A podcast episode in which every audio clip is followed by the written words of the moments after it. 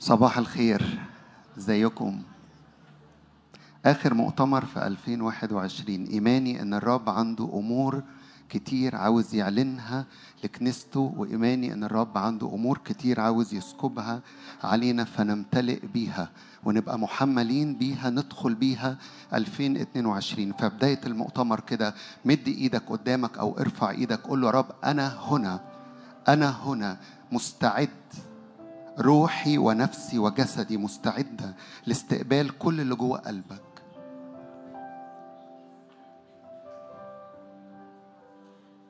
أنا هنا مش بس في المؤتمر أنا هنا على الأرض من أجل استعلان ملكوتك واستعلان مجدك.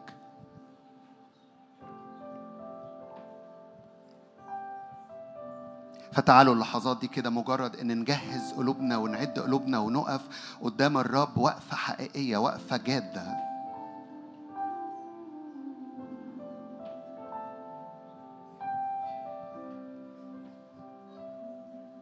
نعم يا رب إحنا هنا في هذا المكان من أجل إن كل اللي جوه قلبك تسكبه علينا وكل الكلمات أنت عاوز تنطقها على حياتنا لتكن باسم الرب يسوع وكل أمور عاوز تخلينا نتحرك فيها في مقاصدك وفي مشيئتك لاستعلان ملكوتك. يا رب إحنا وي إحنا هنا. إحنا جاهزين. إحنا فاتحين قلوبنا ورافعين عينينا مليانين إيمان.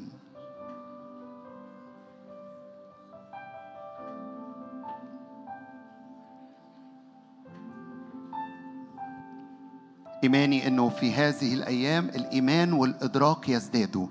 إيماني في شخص الرب وإدراكي للي الرب عاوز يعمله. إدراكي هو مين؟ إدراكي أنا مين؟ إدراكي هو عاوز يعمل إيه؟ إدراكي إبليس بيتحرك وبيصنع إيه؟ عكس ما هو في السماء وعكس ما الرب يريد أن يصنع. إبليس دايما بيتحرك عكس اللي الرب عاوز يعمله.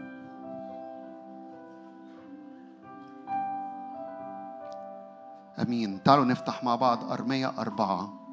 معنى صغير وهنقف نعبد ونعظم الرب مع بعض ونبارك الرب. ف... وانت بتسمع الكلمات وانت بتسمع الروح بيقول لك إيه؟ بارك الرب وانت قاعد وانت قاعدة وانت بتسمع. بارك الرب اللحظات دي. أرمية واحد من عدد أربعة. فكانت كلمة الرب إلي قائلا قبلما صورتك في البطن عرفتك وقبلما خرجت من الرحم قدستك ففي صورة إلهية ليا وليك. في صورة إلهية لولاد الرب إن هم على شبه صورة الرب. مقدسين جعلتك نبيا للشعوب فقلت آه يا سيد الرب إني لا أعرف أن أتكلم. ودي الصورة اللي أنا وإنتم بنبصها لنفسينا لكن في صورة أخرى الرب خلقنا عليها إن نكون شبهه. فقال الرب لي لا تقل إني ولد. لأنك إلى كل ما أرسلك إليه تذهب وتتكلم بكل ما أأمرك به. لا تخف من وجوههم لأني أنا معك لأنقذك يقول الرب. ومد الرب يده إيماني أن الرب يمد إيده ويلمس كل واحد واحدة فينا. ومد الرب يده ولمس فمي وقال الرب لي ها قد جعلت كلامي في فمك. انظر قد وكلتك هذا اليوم على الشعوب على الممالك لتقلع وتهدم وتهلك وتنقض وتبني وتغرس. عدد 17 أما أنت فنطق حقويك كن جاهز وقم وكلمهم بكل ما أأمرك به. لا ترتاع من وجوههم لئلا أريعك أمامهم. تيجي الآيات اللي الرب عاوز يقولها على حياة كل واحد واحدة فينا. ها أنا قد جعلتك اليوم مدينة حصينة. عمود نحاس أسوار نحاس عمود حديد وأسوار نحاس على كل الأرض ها أنا قد جعلتك اليوم مدينة حصينة عمود حديد وأسوار نحاس فين؟ على كل الأرض لملوك يهوذا ولرؤسائها ولكهنتها ولشعب الأرض فيحاربونك ولا يقدرون عليك لأني أنا معك يقول الرب لأنقذك. دي كلمات الرب لينا فاستقبل هذه الكلمات. ها أنا ذا قد جعلتك اليوم. النهارده الرب يجعل من كل واحد واحدة فينا ويجعل كنيسته مدينة حصينة. محصنة. أنا محصن. أنا في هذا العالم مش تحت سيستم العالم أو تحت أمور إبليس بيعدها. أنا مدينة محصنة. أسوارها إيه؟ نحاس. أنا إيه؟ عمود حديد. الرب يعرف يجي يبني عليا أمور في الملكوت وتستعلن ملكوت الرب في حياتي ومن خلالي. فتعالوا نقف مع بعض كده وقول يا رب أنا بباركك أنا بشكرك أنا بعظمك لأن كلمتك ليا إنك جعلتني مدينة حصينة. فأنا محصن أنا محمي. مش طول الوقت بقعد أصلي حماية حماية. أنا بعلن إيماني إني محصن إني مدينة حصينة. وأسوار هذه المدينة نحاس. أنا عمود حديد. تثبت عليه كلمة الرب تثبت عليه رؤى وأحلام القدير لأني على صورتك على شبهك. في صورة في الأرض. أنا ممكن أبص لنفسي بصورة أو الناس تبص لي بصورة لكن في صورة في السماء فتعالوا نرفع عينينا النهاردة إلى ما هو في السماويات. مش الأرضي لكن السماوي.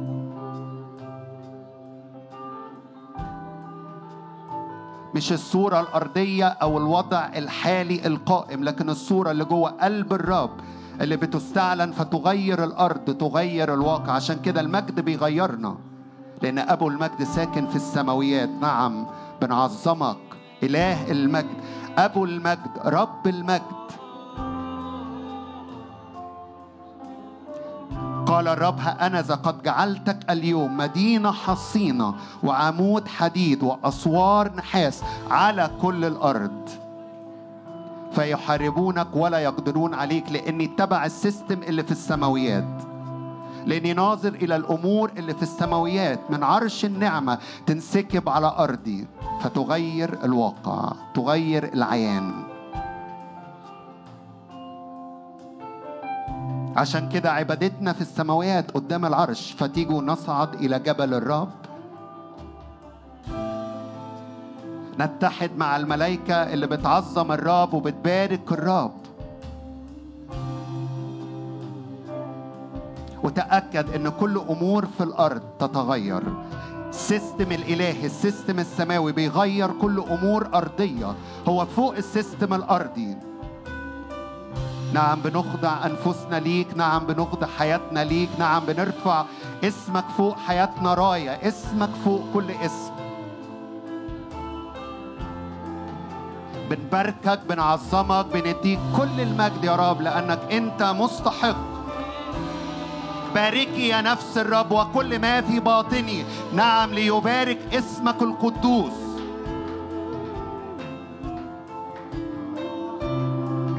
أنا على صورتك أنا على شبهك أنا مدينة حصينة أنا عمود نحاس أنا أسوار نحاس وعمود حديد مثبت في الرب.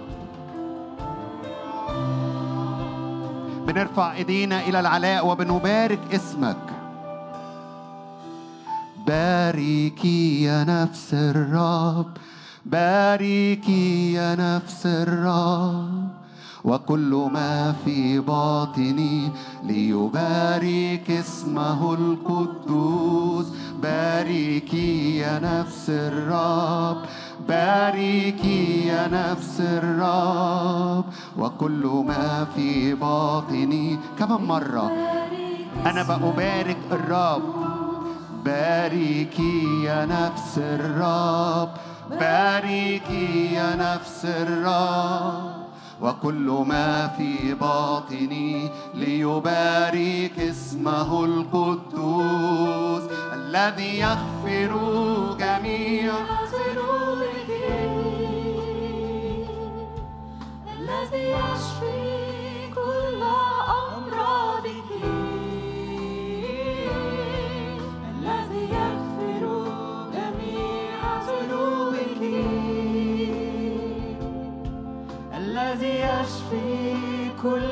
نعم بنبارك اسمك. باركي يا نفس الرب. باركي يا نفس الرب. باركي يا نفس الرب. وكل ما في باطني يبارك اسمك. باركي يا نفس الرب. باركي يا نفس الرب. وكل ما في باطني ليبارك اسمه القدوس الذي يغفر جميع ذنوبك. يشفي كل أمراضي الذي يشفي كل أمراضك. تغفر الذي يغفر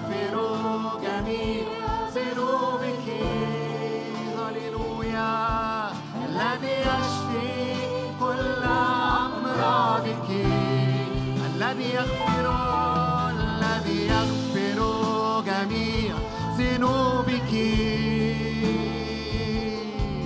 الذي يشفي كل أمراض كمان مرة اعلن يغفر جميع ذنوبي ويشفي كل أمراضي. جميع ذنوبك. أنا للرب أنا للرب أنا ملك للرب. أنا خاضع لسلطان إلهي. يا نفس يا نفس وكل ما في باطني ليبارك اسمه القدوس. يا نفس يا نفس وكل ما في باطني ليبارك اسمه من حياتي.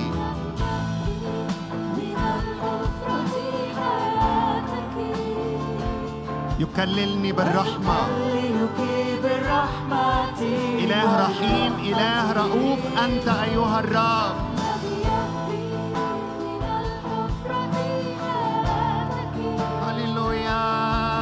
ويكللك بالرحمة والرأفة.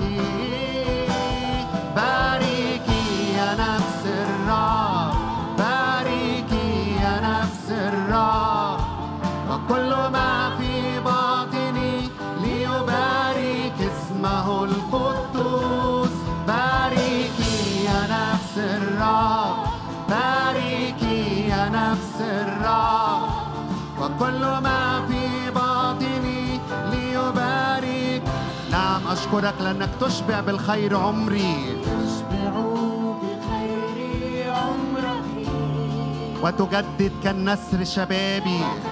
تجدد مثل النسر شبابك. الذي يشبع بالخير عمرك. فيتجدد مثل النسر. شك نعم بنعظمك لأنك أنت الشبعي. هللويا. الذي يشبع بالخير عمرك. فيتجدد مثل النسر شبابك. باركي باركي آه. أبارك الرب دائما.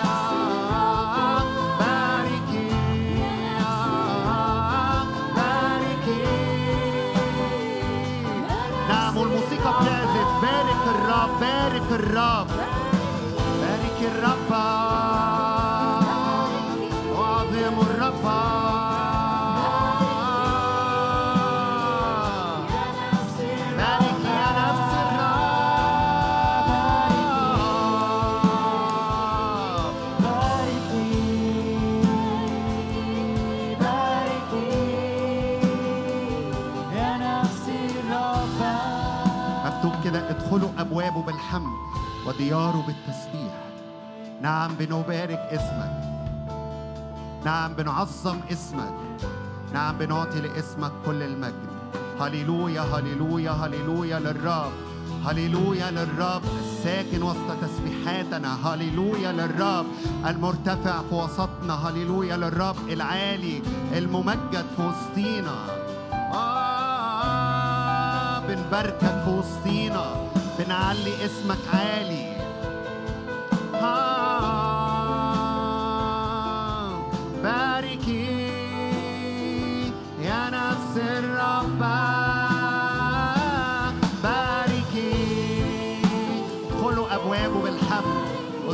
ادخلوا دياره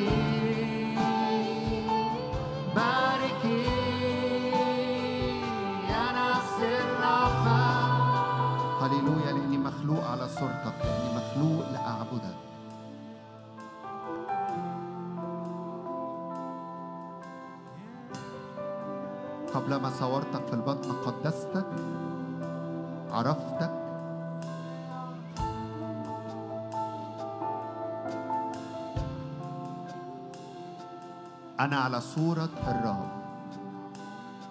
ما أعظم هذا الإله اللي يخلق شعبه على صورته اللي يخلقني على صورته. باركي يا نفس الرب. بارك الرب. باركي. باركي.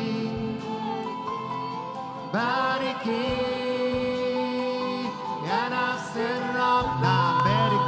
الرب وارفع اسم يسوع عالي. بنرفع اسم يسوع عالي. باركي يا نفسي الرب أنت الحمل المذبوح جالس عن يمين الآب. لك المجد والسلطان يسوع.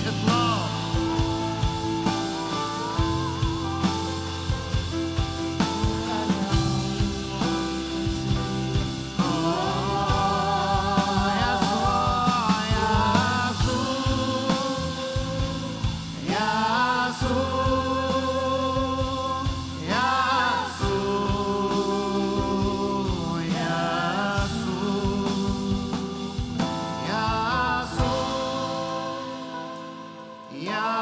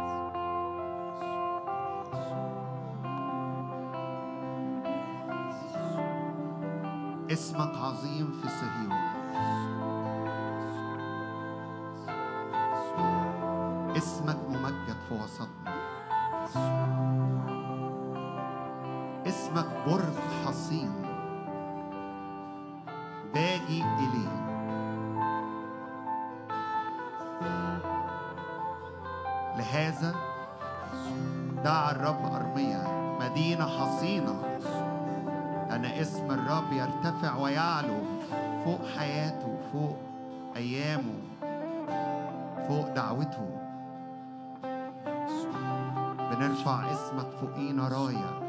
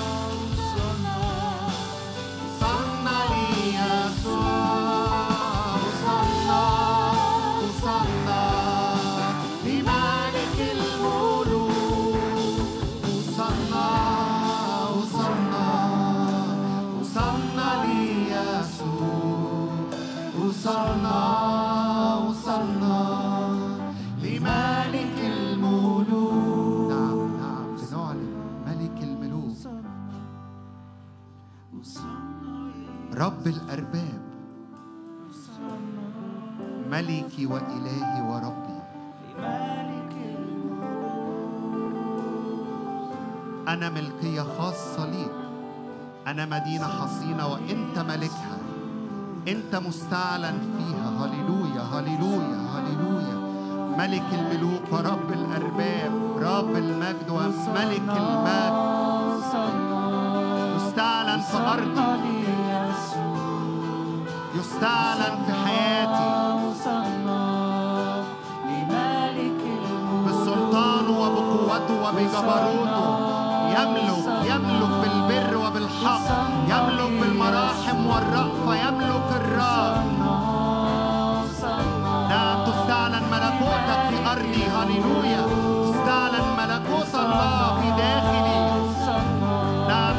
ملكوت الله في داخلنا.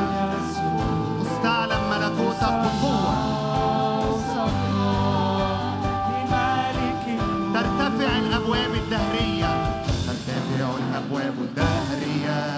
فيدخل ملك المجد ترتفع الأبواب الدهرية. فيدخل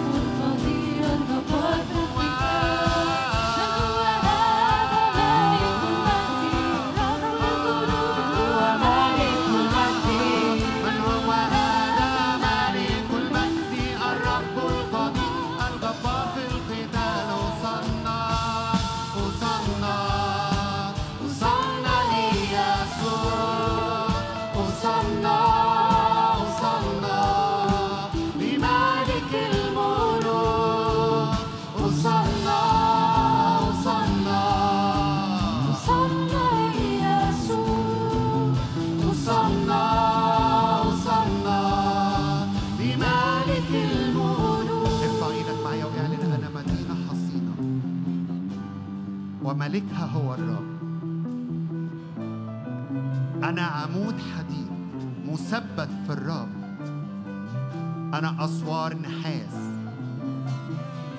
فكل سهام الشرير الملتهبة لا تستطيع لا تستطيع لا تستطيع أن تصيبني طول ما أنا بعلن وبرفع اسم الرب ملكي وإلهي. كل حتة بغطيها باسم الرب يسوع إبليس لا يستطيع أن يضع يده عليها. كل حتة بسلمها ليك وبعلن ملكك فيها لا يستطيع إبليس أن يلمسها. ايا كانت بيتي ايا كان شغلي ايا كان جسدي أنا باعلن إنك أنت الملك.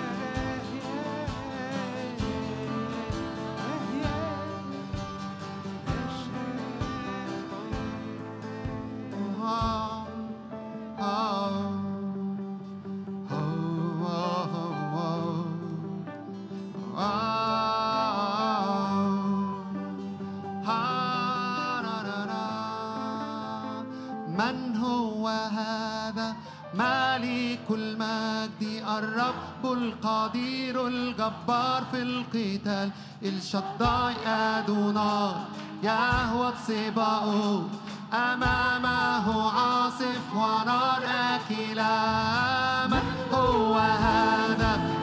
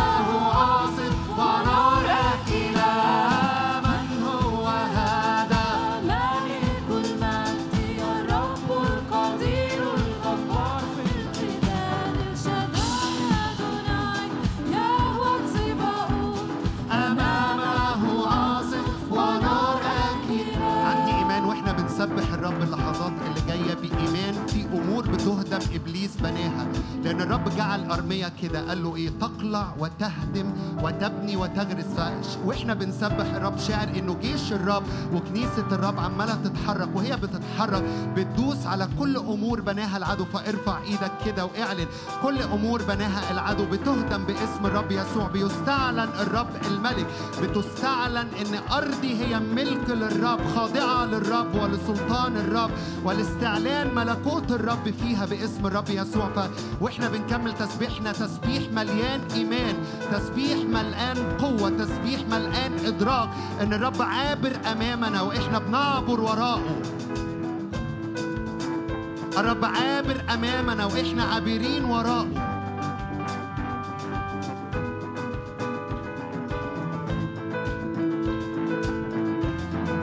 نعم جيش بيتحرك وراء الرب. نعم جيش بيتحرك وراء رب الجنود اسمك. رب الجنود اسمك هللويا. كل ما بناء العدو يهدم هللويا. أنا مدينة حصينة أنا عمود حديد أنا أسوار نحاس. الرب معي الرب قوتي الرب نشيدي الرب قد صار خلاصي. هذا إلهي أمجده.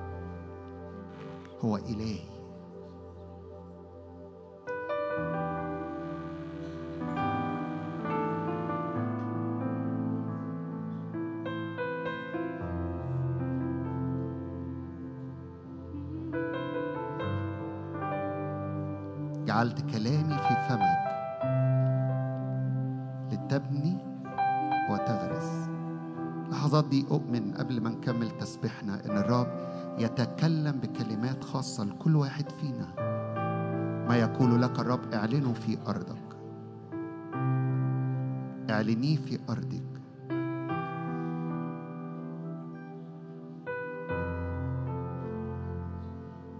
اسمع صوت الرب واعلنه في أرضك.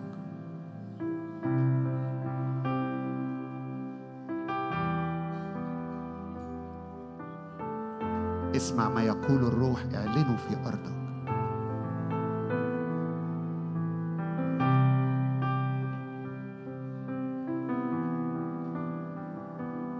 لتخضع أراضينا إلى صوتك وإلى كلمتك.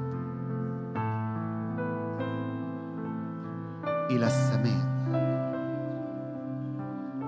إلى كل ما هو نازل من فوق. هللويا. أرضي لا تخضع إلى العيان أرضي لا تخضع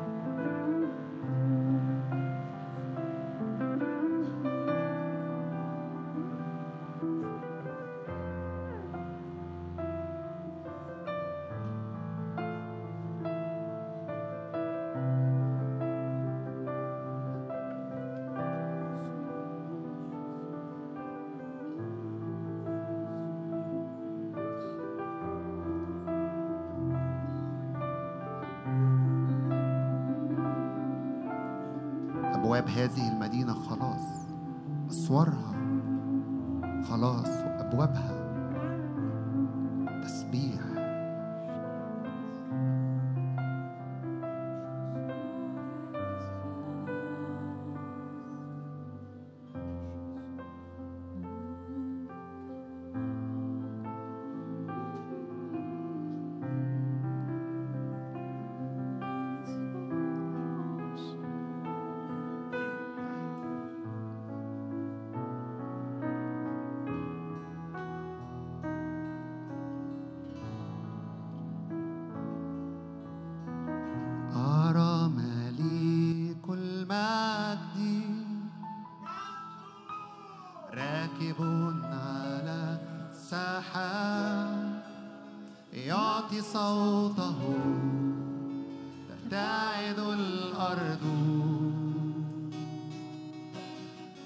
أرى حبه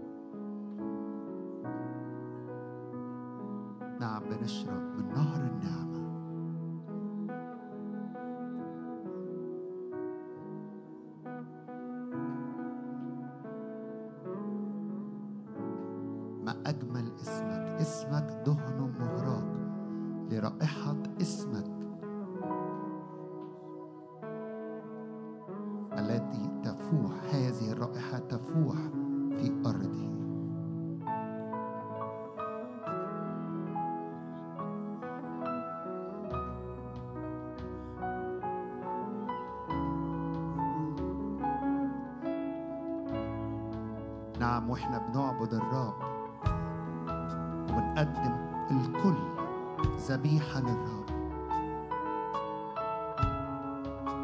في رائحة ذكية رائحة بخور رائحة سرور الرب رائحة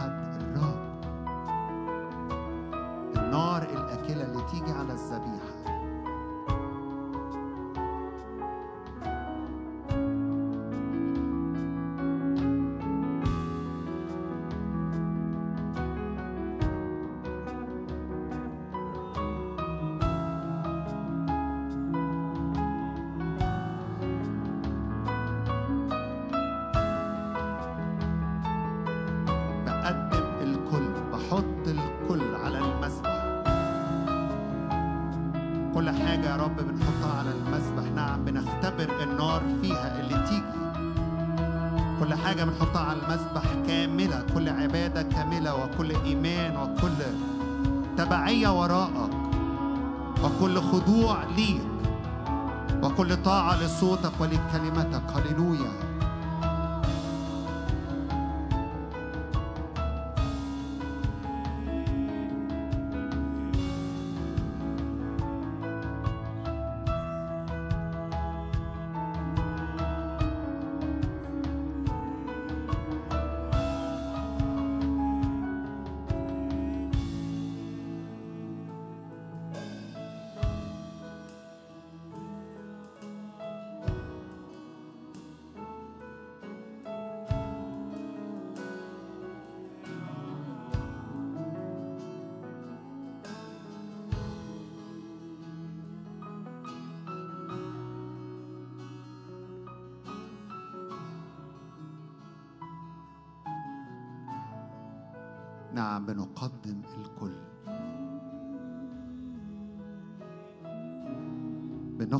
أنفسنا بنخضع أذهاننا بنخضع حياتنا.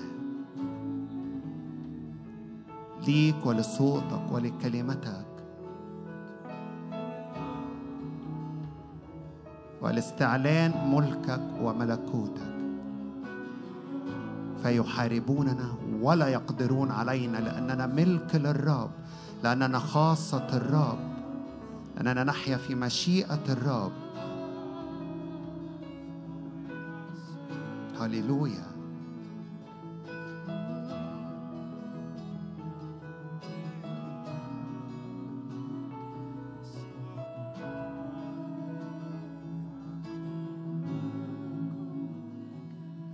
أنت وحدك مستحق. أنت وحدك مستحق. الكل الكل. فمنك كل الأشياء وبك كل الأشياء. ولمجدك مستحق الكل. أنت وحدك مستحق. أنت وحدك مستحق.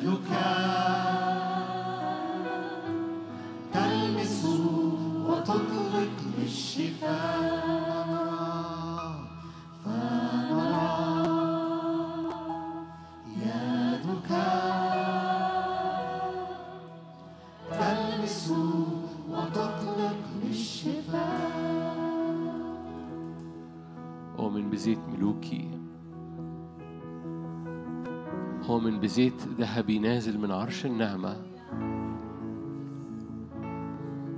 أبناء الزيت الواقفين أمام سيد الأرض كلها.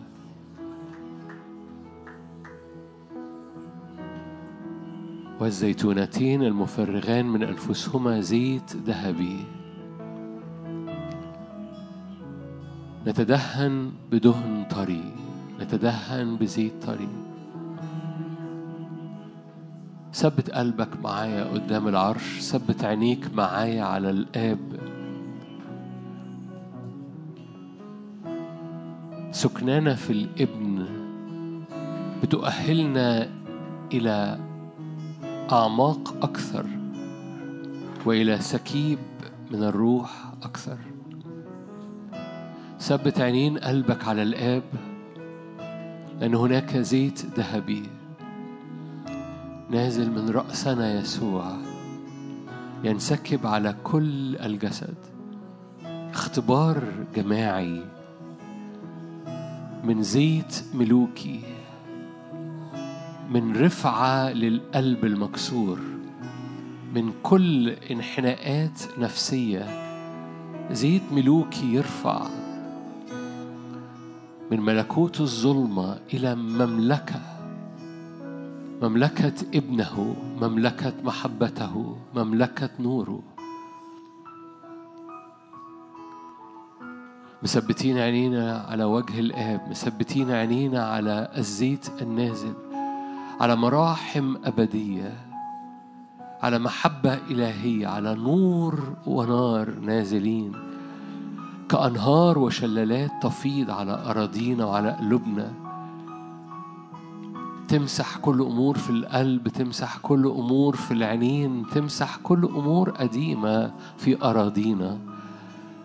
لأن الرب يخلق الرب يخلق شعبا له.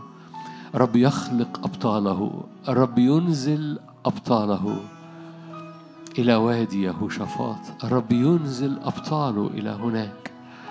لأن الرب محاكمة مع الأمم. لأن الرب له محاكمة. الرب له قصد له غيرة له حكم له صوت. الرب له قصد له غيرة له حكم له صوت. ويريد أن يطلق صوته وحكمه وقصده على الأمم. فرب يخلق له شعبا. رب يخلق له ابطالا. رب يخلق له ملوك وملكات لأنها مملكة كهنة ملوك وكهنة. كي يقفوا بسلطان إلههم يعرف أن يتجلى فيهم يعرف أن يضيء على حياتهم يعرف أن يغير في أوانيهم ويعرف أن يطلق بهاء مجده فيهم. انها أزمنة تجلي طبيعة الله في أولاد الله. انها أزمنة تجلي تغير طبيعتنا. تجلي طبيعة الله. إنها ازمنه لمعان إنسان الروح. إنها ازمنه ترقيات في الوقفة أمام العرش. إنها ازمنه إدراك الرب الناري وقفتنا النارية في وقائد أبدية أمام العرش. إنها ازمنه إدراك إمكانيات الروح التي تفوق كل عقل. إنها أزمنة عينين مفتوحة متكحلة برؤية الكنوز والمخازن المفتوحة لنا لإعلان ملكوته على أراضينا. إنها أزمنة وقوف أرجلنا في المكان المرتفع. إنها أزمنة عينين ترى وأرجل تقف وإيدين مرفوعة. إنها أزمنة الزيت الملوكي النازل من عرش النعمة لكي يغير من طبيعتنا من كل طبيعة عبودية وكسرات نفسية إلى طبيعة ملوكية. مليانة زئير من الأسد مليانة صوت ملوكي مليانة قوة وتقل روحي. تطلق وتحسم أمور في الروح وفي الأرض. إنها أزمنة أرواح تقيلة في المجد تقيلة في الروح تقيلة في السلطان تقيلة في الإعلان وفي الحكمة. إنها أزمنة ثبات وأرجل مثبتة أنفض من عليه كل مراحل سابقة من ترابها من أحشائها من ألمها من ذكرياتها ومن صورها. لأن رب يسكب عليك زيت ذهبي. هذا الزيت يغطي كل الحياة. هذا الزيت ينقل الطبيعة وينقل الثياب اللي بتقف بيها. قدام الله وقدام الناس. يكون تقدمك ظاهرا في كل شيء لأن رب ينقل ترقياته الروحية. ما أرهب المكان ما أرهب المكان الذي يحرك الرب عليه ملائكته ويسكب الرب عليه زيته. ما أرهب المكان اللي تقف فيه رجليك بثبات وبسلطان لأن الرب ينفض من عليك. كل آثار سواد كل ظلال قديمة ورب ينير بوجهه يضيء بوجهه على حياتك باسم الرب يسوع لأن الرب يصنع مفتخرا ويصنع أمة قوية. يولد أمة قوية في يوم. يولد أمة قوية له في يوم. يولد أمة روحية أمة أبطال أمة ملوك وكهنة. يولد أمة في يوم. اختبار جماعي اختبار جماعي. ولادة أمة قوية ولادة أمة روحية ولادة أمة أبطال باسم الرب يسوع. ولادة أمة لا تنكسر في طريقها لا تنحني أمام لا تقع في وسط الأسلحة. لكن وجوهها كالصوان وجوهها كالظبي على الجبال في السرعة. الرب يلد أمة في يوم اختبار جماعي سريع نفض سريع أجنحة قوية. لأن الرب يلد له أمة في يوم. باسم الرب يسوع باسم الرب يسوع. الرب يسكب زيته الملوكي أجنحته الملوكية سلطانه الملوكي. فانتفضي من التراب اجلسي يا بنت الملك. اجلسي في السلطان اجلسي في الملك. هللويا ارفعي أجنحتك بقى. هللويا. البسي ثياب العز البسي ثياب البهاء. يجري قوله سريعا. سويفتلي بسرعة. على مركبة سريعة يأتي. على مركبة سريعة يأتي. تهتز أوثان قديمة. تهتز أصنام لها سنين طويلة. تقع من عليائها باسم الرب يسوع لأن الرب في العلا أقدر. نعلن اسمك الإليون نعلن اسمك الإليون الرب العلي الرب القدير. الإليون البراء الرب الخالق. كلي القدرة كلي السلطان كلي الجبروت. هللويا نعلن سيادة سيادة سيادة.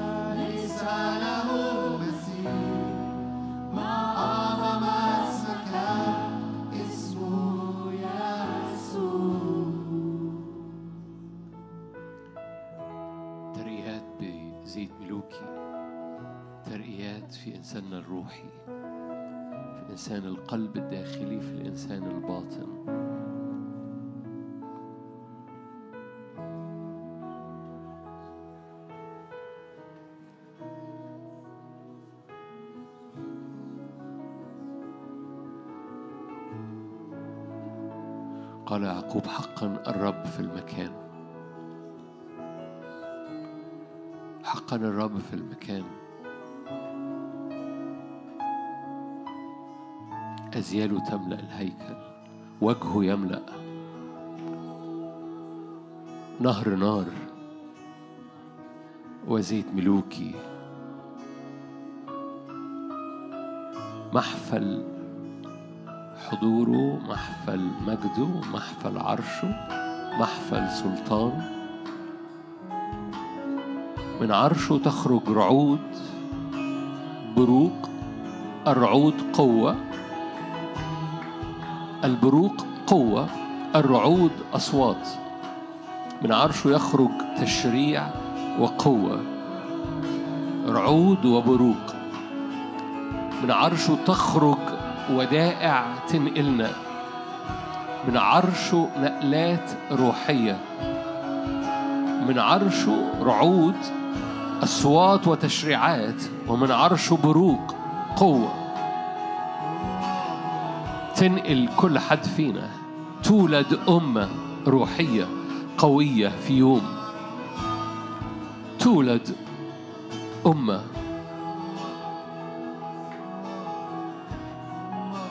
وجوهها كالظبي على الجبال في السرعة لا تقع بين الأسلحة لا تنكسر. لأن الرب خارج بصوته أمامها لأن جيش الرب عظيم. لا تزاحم بعضها لكن وجوهها كالظبي.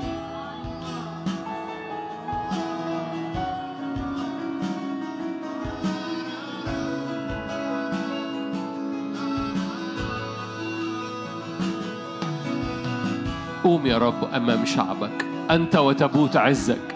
قم يا رب أنت وتبوت عزك. قم يا رب أمام شعبك. قم يا رب وإصعد. قم يا رب وإصعد بنا. قم يا رب وإصعد بنا هذه الأزمنة. قم يا رب وإصعد بنا هذه الأزمنة. هللويا. لأن للرب تكليف في الأرض للرب حكم في الأرض للرب صوت في الأرض. للرب محاكمة في الأرض.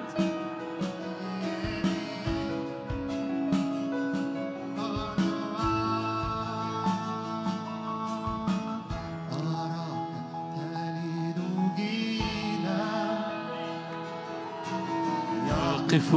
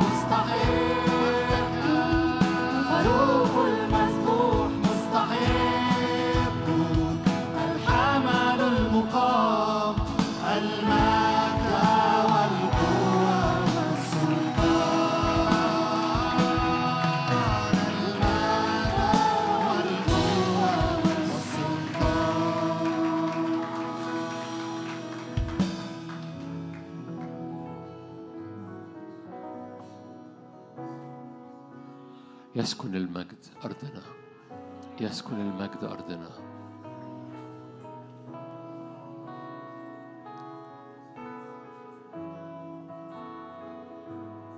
هللويا. طبيعة ملوكية طبيعة إلهية طبيعة تغير طبيعتنا طبيعة تغلب فينا وطبيعة تغلب في أراضينا. طبيعة سماوية ترقيات روحية. لأن للرب مقاصد في أراضينا ترقيات روحية.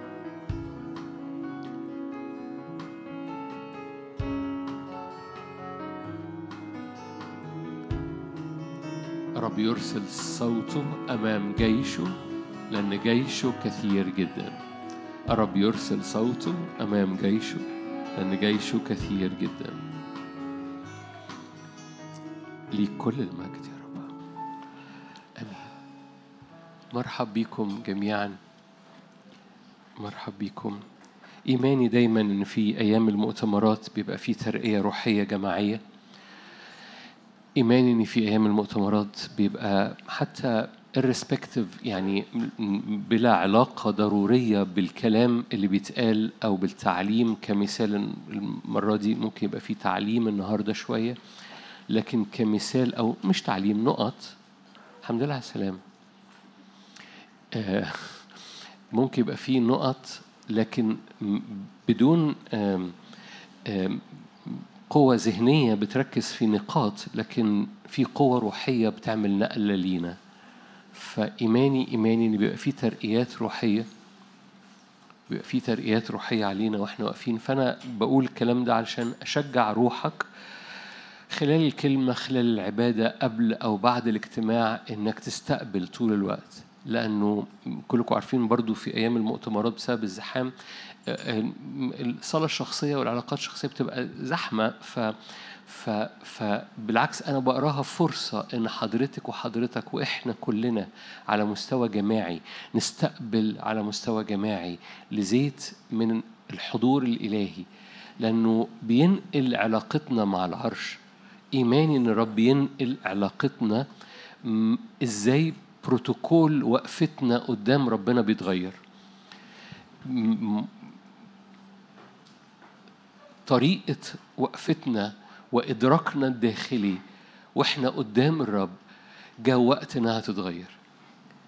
لو أنا بستمر في نفس طريقة الوقفة قدام الرب لا أتوقع إلا بمراحم يعني والمراحم بتلمس في بعض أحيان إلا بمراحم إن يحصل تغييرات حواليا لكن لا أتوقع تقريبا أي تغييرات فيا لغاية لما أقف بطريقة مختلفة. الرب عايز يغير بروتوكول وقفتنا قدام الرب. إزاي بنقف؟ إزاي بنشوف نفسينا؟ إزاي بنشوفه هو؟ إزاي بنشوف إحنا واقفين فين؟ إزاي بنتعامل مع هذا الحضور الإلهي؟ إزاي بنسجد إزاي بنخافه أو بنهابه إزاي بنستقبل منه. جاء وقت تغيير الزقاق لو استعمل تعبير الآية جاء وقت تغيير الزقاق بتاعنا قدامه. في البروتوكول بتاع وقفتك قدام الرب. لأن في بروتوكول القصة مش مش عشوائية. في بروتوكول لوقفتك قدام الرب لأنها وقفة ملوكية قدام ملك الملوك.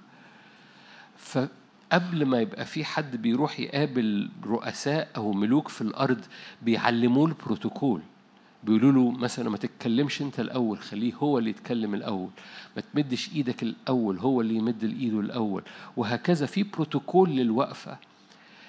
جاء وقت نقلة عشوائية الفوضائية بتاعة وقفتنا قدام الرب لترتيب أو سستمة إدراكنا الداخلي. وإحنا واقفين قدام الرب عشان نت... نعرف نتحرك يعطينا مسالك بين الواقفين قدام هذا العرش. فيدينا البروتوكول بتاع الحركة والاستقبال من عرش النعمة بسلطان ملوكي بنقلة فيها آه، استهداف بمعنى بمعنى إدراك مش تديني لكن إدراك مقاصد إلهية. التدين يقول لك كله ماشي وشعبنا طبيعته تميل إلى كله ماشي. لكن الكتاب المقدس يحكي عن عن عن عن أبطال ماشيين في صفوف عن ترتيب. عن سيستم عن بروتوكول سماوي بينسكب على النفسية وعلى الطبيعة في وقفتك قدام الرب فبتنقل قبل ما يحصل تغيير خارجي بيحصل تغيير داخلي. مهما غيرت من بره ال- التغيير الحقيقي هو تغيير داخلي والتغيير الحقيقي الداخلي مش في روحك لأن رب يسكب بغنى. لو رب يس... لو أنت محتاج تغيير في الروح ببساطة مد إيدك واستقبل. القصة كتير إن رب يسكب في أرواحنا لكن ال- ال- القشرة النفسية أو قشرة الأنا أو قشرة الجسد بتقوم عاملة ليميتيشن عاملة محدودية عاملة تشوه عاملة لخبطة وعشوائية وفوضائية للمجد أو للملوكية اللي رب يسكبها فينا. فملوك داخليين لك لكن لابسين ثياب قاصر أو لابسين ثياب عبد فبيطفئوا أو بيجهضوا أو لا يعيشوا بحسب القصد اجتماع الأربع اللي فات سوري مش اللي فات اللي قبليه. فأشجعك جدا إنه إنك تستقبل بإدراك إن الرب عايز يغير بروتوكول وقفتك عايز يغير بروتوكول نفسيتك قدام العرش. عايزك لما تقف قدام الرب بتت بتتنقل من من من من الأنا بنت- بتتنقل من أنت. لما جاي يعلمهم الصلاة كلكم عارفين. لما جاي يعلمهم الصلاة خلي بالك دي صلاة اللي علمها الرب لأولاده في المقارنة اللي دايما بقولها لأنه قالوا له كده يوحنا علم تلاميذه الصلاة وما عملش ولا معجزة ما كانش فيه قوات. يوحنا علم تلاميذه الصلاة وما كانش فيه قوات. أنت بتصنع قوات. علمنا نصلي. قال لهم أوكي كلكم عارفين. أول حاجة مش أنا ضعيف. أول حاجة مش أنا محتاج. أول حاجة مش أنا بمر. أول حاجة أبانا. يتقدس ملكوتك. فالقصة بتبتدي من فوق لتحت. القصة بتبتدي من البروتوكول اللي قدام العرش. قبل ما يلمس أرضك وتلمس طلباتك واستجاباتك هذا بروتوكول. ده مش اقتراح ده مش مش مش مش لو تحب تصلي. وبتتصلى بطريقة متدينة بدون إدراك إن ده الرب كان بيعلم سيستم كان بيعلم وقفة كان بيدرب نفسيتنا على إزاي نقف قدام العرش أو إزاي نقف في المخافة الإلهية. والوقفات اللي مترتبة على البروتوكول اللي بحسب الرب بتستقبل. عشان كده عايز أشجعك. أهم ترقية أهم ترقية في هذا الموسم هو إزاي في البيت وفي الاجتماعات وفي طريقك وفي حياتك بتقف في المكان ده بإدراك داخلي لل لل... لعدم الفوضى وعدم العشوائية. خلي بالك أنا بحاول أختار كلماتي لأن أنا بشوط في حاجات معينة. يمكن النهاردة موجودة ويمكن هتزداد مع الأيام. من العشوائية من الفوضى. وما يثبت حياتك هو الداخل. خلي بالك مش عايز أقول هذه الكلمات وقفت نفسي إن أقولها لأن كتير بيبعتوا لي حاجات مشابهة. آه، بس ما أقصدش في اخواتي اللي هيسمعوا دلوقتي الجملة اللي جاية لا أقصدهم هم بصورة خاصة. انه إنه كتير يقول لك إيه أحسن حاجة تسيب مك... عزل يعني أحسن حاجة عزل من مكانك التغيير الخارجي أو. وأنا مش. مش بلغي إن ده في بعض احيان بيبقى الاستجابة للبعض انه إن التغيير الخارجي أو تغيير مكان سكنك الأرضي مش هو التغيير الثابت التغيير الحقيقي بيحصل جواك قبل ما يحصل تغيير حواليك فالقصة مش إن الأجواء بقت مساعدة أو البيت بقى اتغير أو مش عارف إيه بقى في إيه في إيه. القصة بداية التغيير من القلب من الداخل من الإناء من جواه. فأي تغيير عايز تراه من بره بيبتدي هذا التغيير من بروتوكول وقفتك. لو استمرت وقفتك كما هي لا تتوقع ثبات في التغييرات اللي حواليك.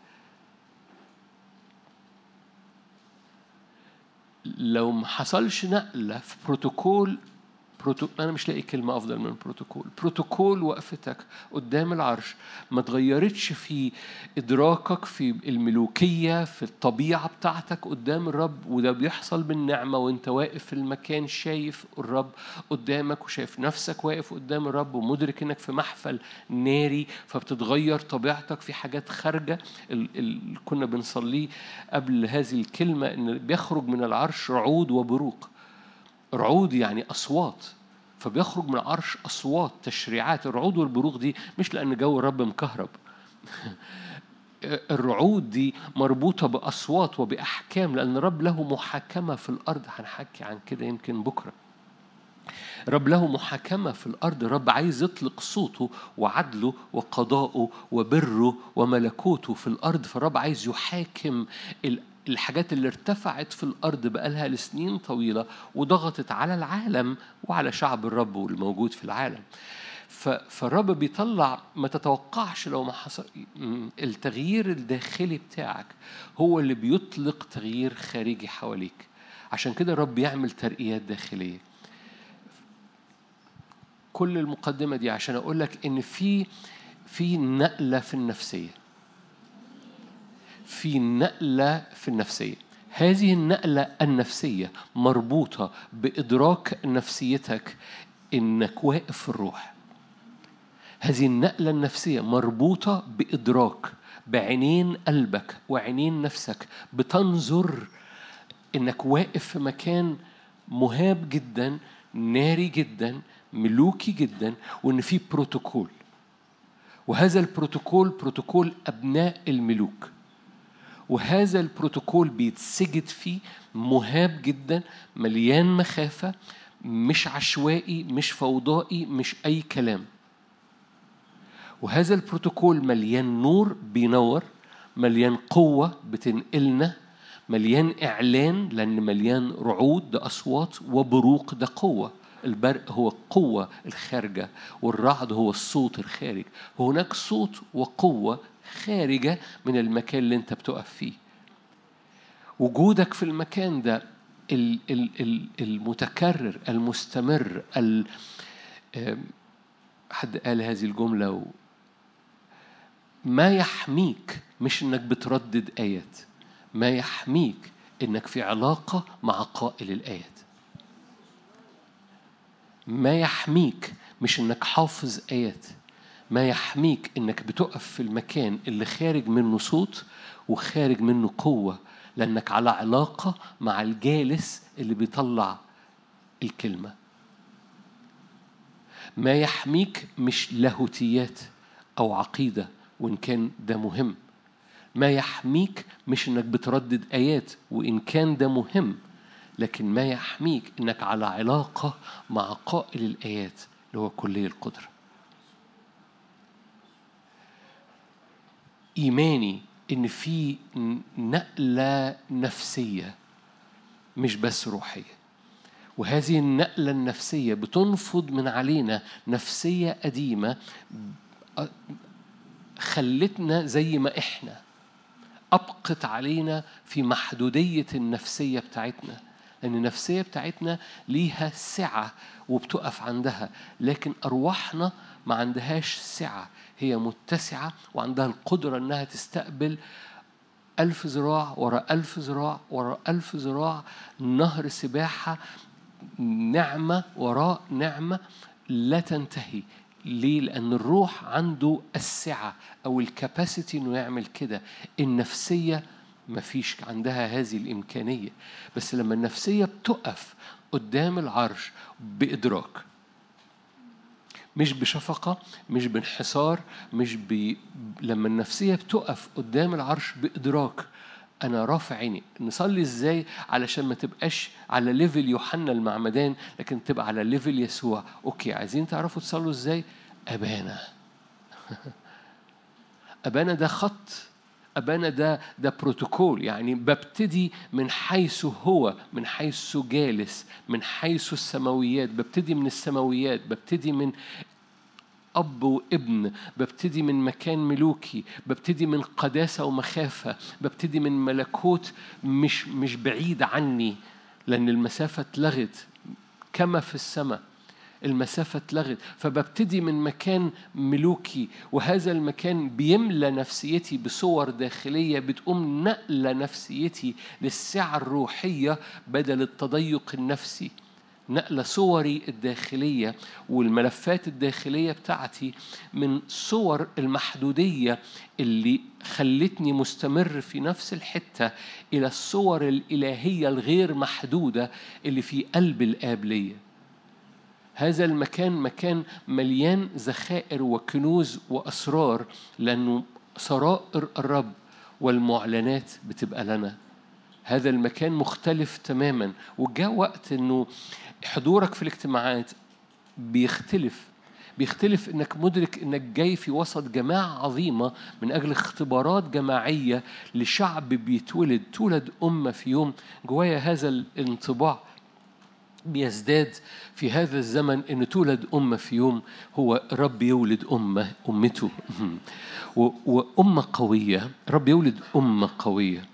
جوايا هذه الآية لهذا المؤتمر رب يولد هذه الأمة أو هذه عارف- تعرفين الآية تولد أمة في يوم هل تولد أمة في يوم؟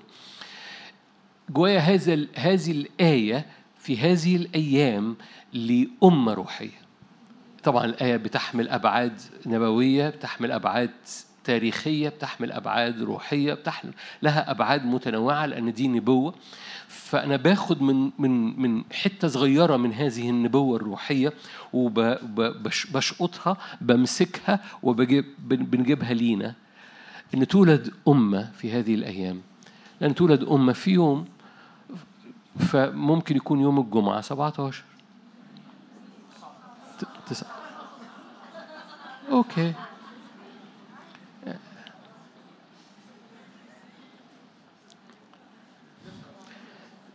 لا هو دقة كويسة بس هو كلها أيام ربنا.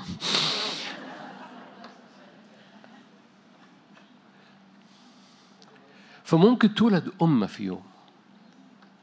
فوجودك في الاجتماعات جاء وقت ومش بس بتكلم على اجتماع النهارده أو اجتماع وجودك في الاجتماعات عامة حتى لو في اجتماعات أخرى وجودك في ال... في اجتماعك بتتواجد في هذا المكان اللي فيه بصدق ب... باختبار جماعي بينقل حياتك في وسط الجماعة العظيمة بينقل حياتك في وسط ف... ف... فخليني أقول جمل بايخة كده على أول مؤتمر فالقصة ال... ال... ال...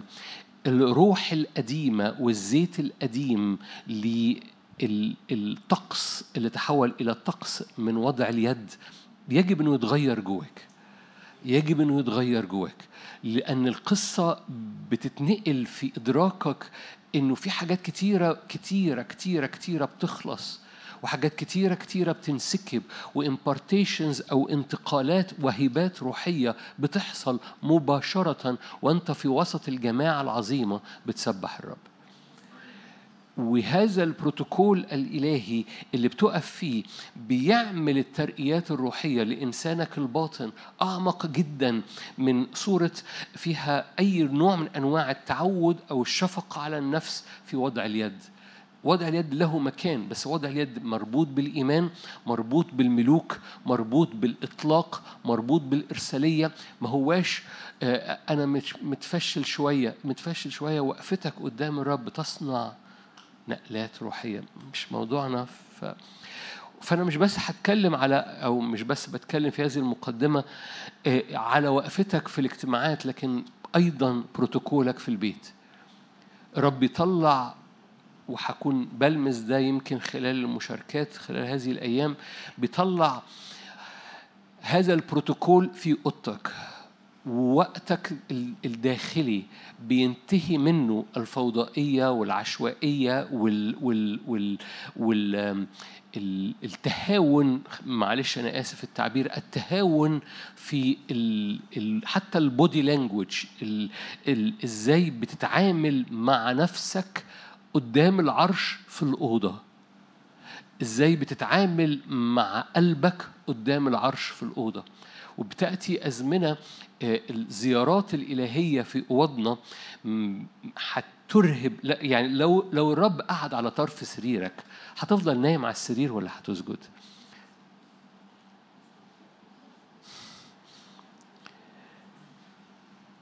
هو أنت لازم تشوفه قاعد على طرف سريرك علشان تسجد؟ هو مش قاعد على طرف سريرك بس هو جواك هو حواليك هو ناري. وسندخل على أزمنة سترى الرب قاعد على طرف سريرك سترى ملائكة مش القصة كلها بس خلي أنتوا سقفتوا انبسطتوا بس عايز أقول لك في ثمن عارف إيه الثمن؟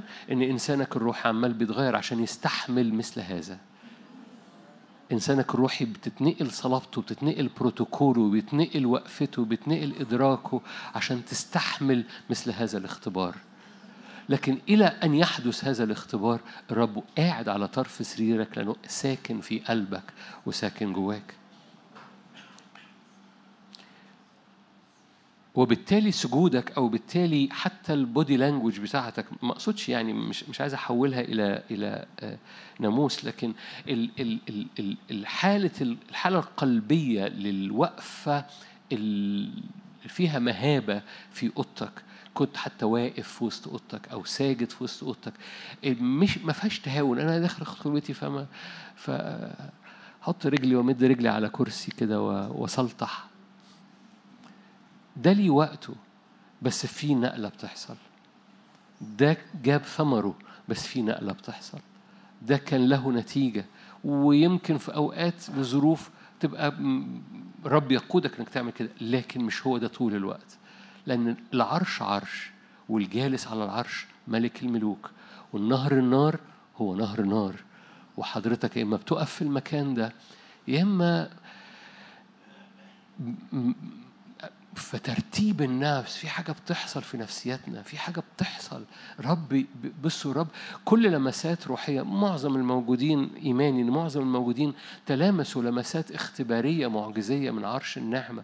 بس كل اختبار من عرش النعمة بي لازم ين... الهدف بتاعه مش الاختبار الهدف بتاعه نقلة صلابة إنسانك الروحي. كل لمسات شفاء كل لمسات نعمة. ما أعرفش كنت سمعته الأربع اللي هو أول امبارح بس. صليت صلوة غريبة حتى أنا قلت إيه، أنا مش عارف أنا صليت صلوة دي إزاي إيه، إيه، كل كل قلت كل عظام ملتوية تتعدل.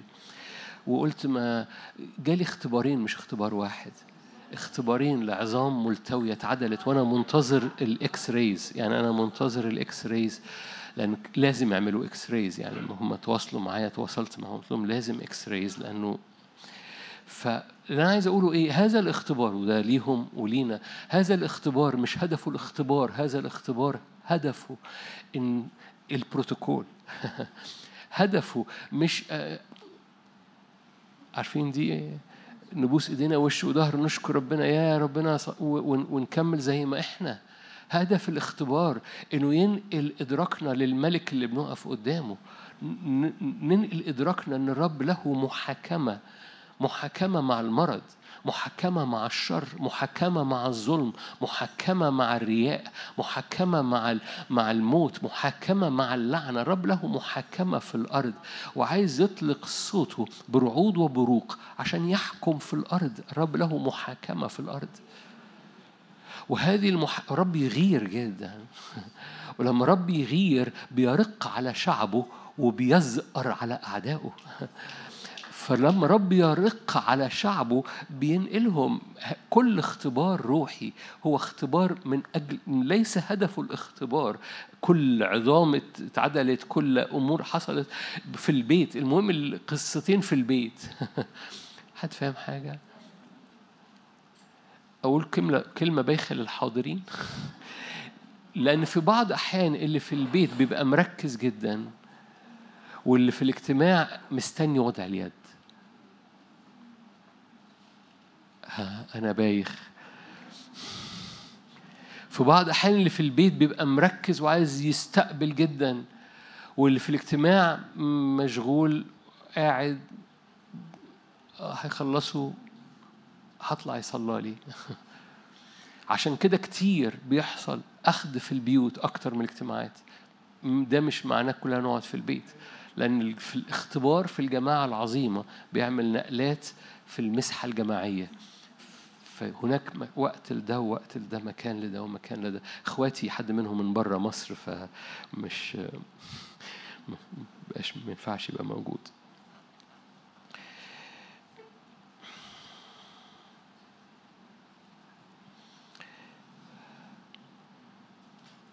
إنجيل لوقا.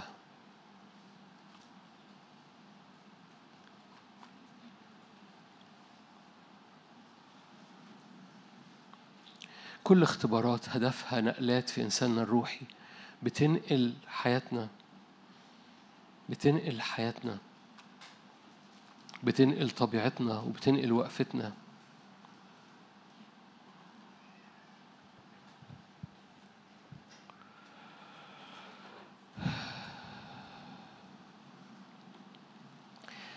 لوقا 12 54 قال أيضا للجموع إذا رأيتم السحاب تطلع من المغارب فالوقت تقولون أنه يأتي مطر فيكون هكذا. إذا رأيتم ريح الجنوب تهب تقولون سيكون حر فيكون. يا مراؤون تعرفون أن تميزوا وجه الأرض والسماء أما هذا الزمان فكيف لا تميزونه؟ ببساطة التعبيرات اللي قالها الرب يسوع قال لهم كده أنتوا بتعرفوا هيحصل إيه في الأرض من السماء؟ إذا رأيتم السحاب ده في السماء تطلع من المغارب ده من من السماء الوقت تقولون إن يكون مطر في الأرض. إذا رأيتم ريح الجنوب ده في السماء تهب. تقولون هيبقى في الأرض حر. فكيف تعرفون أن تميزوا؟ بمعنى إزاي أنتم مش مميزين الزمن اللي يسوع فيه في وسطيكم لو أنتم لأنكم مش بت بتاخدوا تمييز الزمن من السماء. قال أنتوا بتحكموا هيحصل إيه في الأرض من السماء؟ لما بتجدوا ريح الجنوب بتهب لما بتجدوا السحاب طالع من المغرب أمور كلها فوق فبترفعوا راسكم لفوق بتعرفوا هيحصل إيه في الأرض. فكان بيقول لهم ببساطة عايزين تعرفوا بيحصل إيه في الأرض دلوقتي؟ ارفعوا عينيكم للسماء. ده المعنى.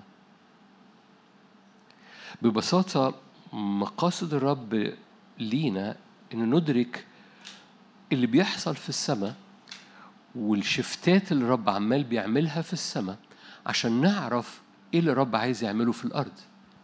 الشعب ده كان شعب الرب اللي منتظر المسيا بس لأنهم ما رفعوش عينيهم للسماء وعرفوا إيه اللي بيحصل في السماء فقدوا الزيارة اللي هم مستنينها وهي موجودة في وسطيهم. صح؟ دول اليهود؟ آه بس إحنا ممكن نعمل زيهم. ممكن يبقى الزيارة اللي إحنا مستنيينها موجودة في وسطينا بس لأن إحنا مش مميزين اللي حاصل في السماء بتعدي الزيارة في وسطينا. يسوع عدى في وسطيهم.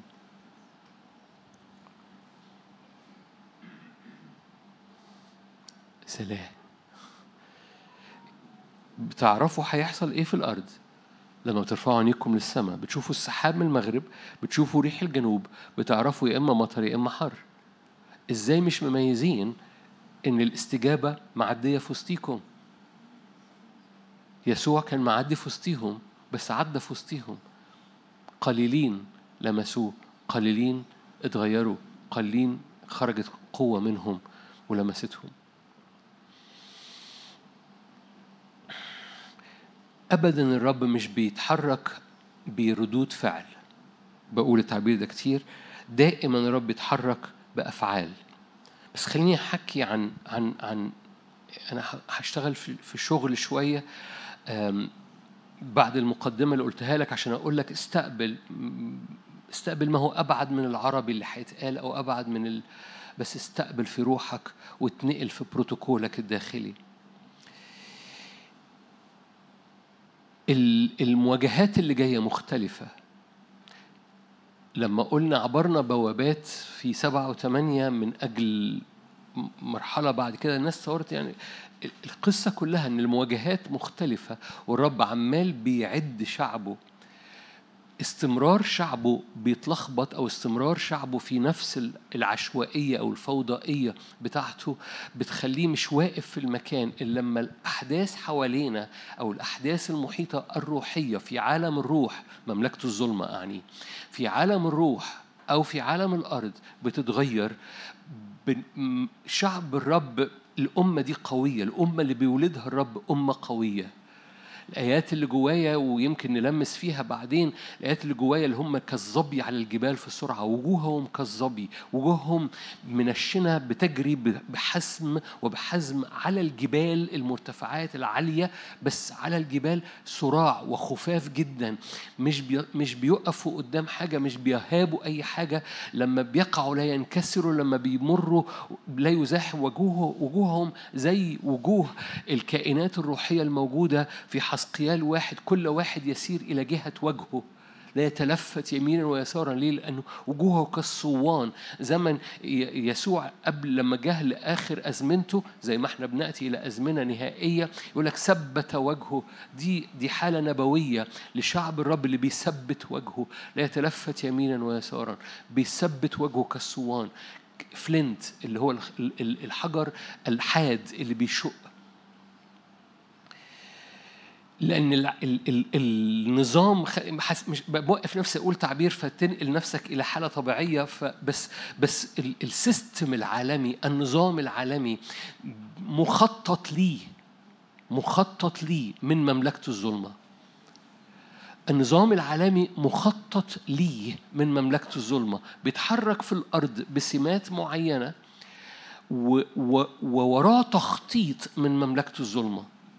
فمش حكي عن مملكة الظلمة اللي وراه بس اللي أنا هقوله لك دلوقتي محوره مملكة الظلمة وراه ورا ورا الستارة بتاعته مملكة الظلمة. فمش حكي عن أسماء مملكة الظلمة وأقول لك بقى إيزابل ولوياثان دول ال- ال- الخلفية اللي بيخرج من وراءها.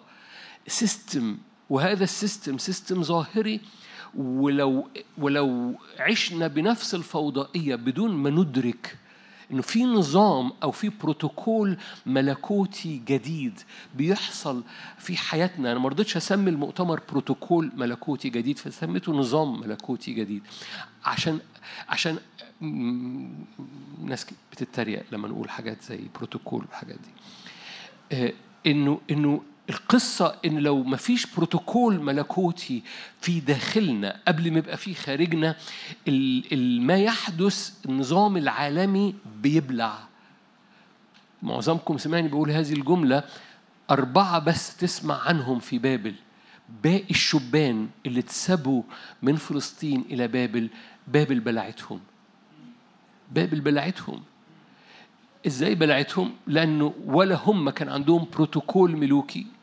لأنه كان في بروتوكول عند دانيال كان في بروتوكول عند الثلاث فتيه وهذا البروتوكول الملوكي إحنا عارفين إحنا واقفين قدام مين. فليس لنا أن نسجد قدام أي حاجة تاني. إحنا عارفين إحنا واقفين قدام مين. إيه اللي عرفهم إحنا عارفين قدام واقفين قدام مين؟ إلا لو كانوا بيقفوا قدام هذا اللي هم عارفينه كل يوم. لأن هو قصة قديمة حصلت في فلسطين لما كنا بنسجد قدام الهيكل آبائنا سجدوا قدام الهيكل. بس يعني أهو يعني دي حاجة مش لما بنقف قدام أتون النار لما بنقف قدام آه، هديكوا فرصة كمان تسجدوا وروني شطارتكم.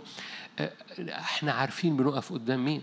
بروتوكول ملوكي كان عامل عامل س- سست- سستمة عربي سستمة دي عامل سستمة لنفسية دانيال إنه يفتح النافذة تجاه أورشليم ثلاث مرات في اليوم. ده كان بروتوكول ده كان system ده كان نظام ده كان ده كان commissioning يعني يعني تك مكان التكليف بتاعه. فكان بيقف في وسط كل نظام البابلي ونبوخذ نصر ويحصل شفت ورا شفت ورا شفت. موجة من الضلمة اسمها نبوخذ نصر وراها موجة من الضلمة اسمها بلتشسر وبعد كده تتنقل إلى موجة أعظم سودة اسمها مادي وفارس وراها داريوس وخلي بالك دي كانت موجات سوداء. خدها بصورة روحية خروجا عن الصورة التاريخية. دي كانت موجات سوداء من مملكة الظلمة لكن الأربعة دول البروتوكول مثبتهم تماماً. بروتوكول وقفتهم بروتوكول إدراكهم الداخلي. ملوك لما تشوف نبوخذ نصر بيتعامل مع دانيال بلشسر بيتعامل مع داريوس نفسه بيتعامل مع دانيال إزاي؟ ما تفهمش مين فيهم الملك. ليه؟ ال- اللي جو ال- القصة اللي جوه هو الحقيقي مش اللي بره هو الحقيقي. أي تغييرات في ظروفك في حياتك بتبتدي الحقيقي الحقيقي الحقيقي في روحك وفي نفسيتك. وأنا بضيف كلمة نفسيتك علشان أقول لك إن لو نفسيتك بتستمر عليها الظلال السوداء أو بتستمر في نفس الوضع بدون الإدراك بدون معنين نفسك تتفتح على المكان الروحي. عينين نفسك تتفتح. عينين قلبك عينين دماغك روح ذهنك. هذا التعبير تعبير استراتيجي جدا موجود في افسس أربعة. روح ذهنك ذهنك له روح أفكارك لها روح. ذهنك وروحك لازم يتغير يتجدد. إمتى بيتجدد لما نفسك تدرك أنا واقف وأريد هذا النور ان ينور على روح ذهني. فروح ذهني يضيء فاتنفض من ال- ال- التقوقع النفسي أو الانحصارية النفسية إلى هذا النور اللي بيقوم يخلي النور اللي حاصل في الروح والترقيات اللي بتحصل في الروح والسكيب اللي بيحصل مباشرة ما بين الرب وما بينك وأنت واقف قدامه يجد مخارج إنه يضيء لا لا بدون تجديد الذهن لا تجلي للرب جواك. بدون تجديد روح ذهنك لا تجلي للرب جواك. والرب عايز يتجلى في حياتك. لما الرب يتجلى في حياتك ده مربوط بتجديد روح ذهنك. لو القصة إن الرب يسكب جوانا بيسكب جواك وبيسكب بفيض وبيسكب بغنى وبيسكب ليس بكيل.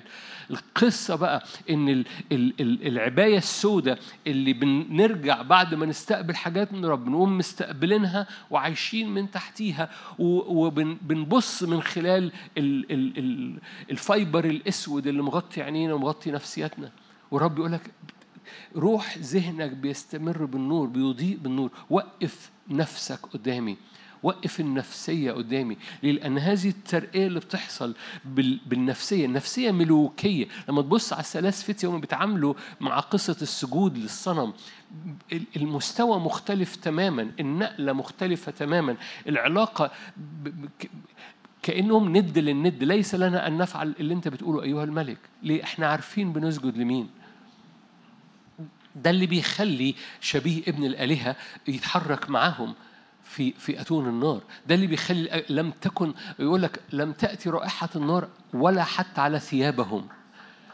حتى رائحة النار. فمرة تاني موجة وراء موجة بتتنقل في قساوتها بالمناسبة. نبوخذ نصر كان أبسط من بلشسر داريوس كان أصعب من بلشسر القصة كلها إن هذه الموجة وراء موجة من ال- ال- الحركة الشيطانية الروحية الشيطانية اللي ورا ال system اللي في العالم وقف فيها أربعة. وقف فيها أربعة بس واقفين. بثبات مختلف تماما وأنا إيماني إن مش أربعة بيقفوا لكن في أمة قوية بتولد بت... بت... مهما كان ال system فال system بيتحرك بس في خلفيته أرواح للشر في خلفيته مق... أرواح للشر بأسمائها مش مش موضوعي خالص إني أتكلم على أسمائهم لكن هديك حبة سمات السمات اللي بيتحرك فيها النظام العالمي الجديد اللي عمال بيشتغل بالمناسبة عمال بيتسرسب وسيزداد.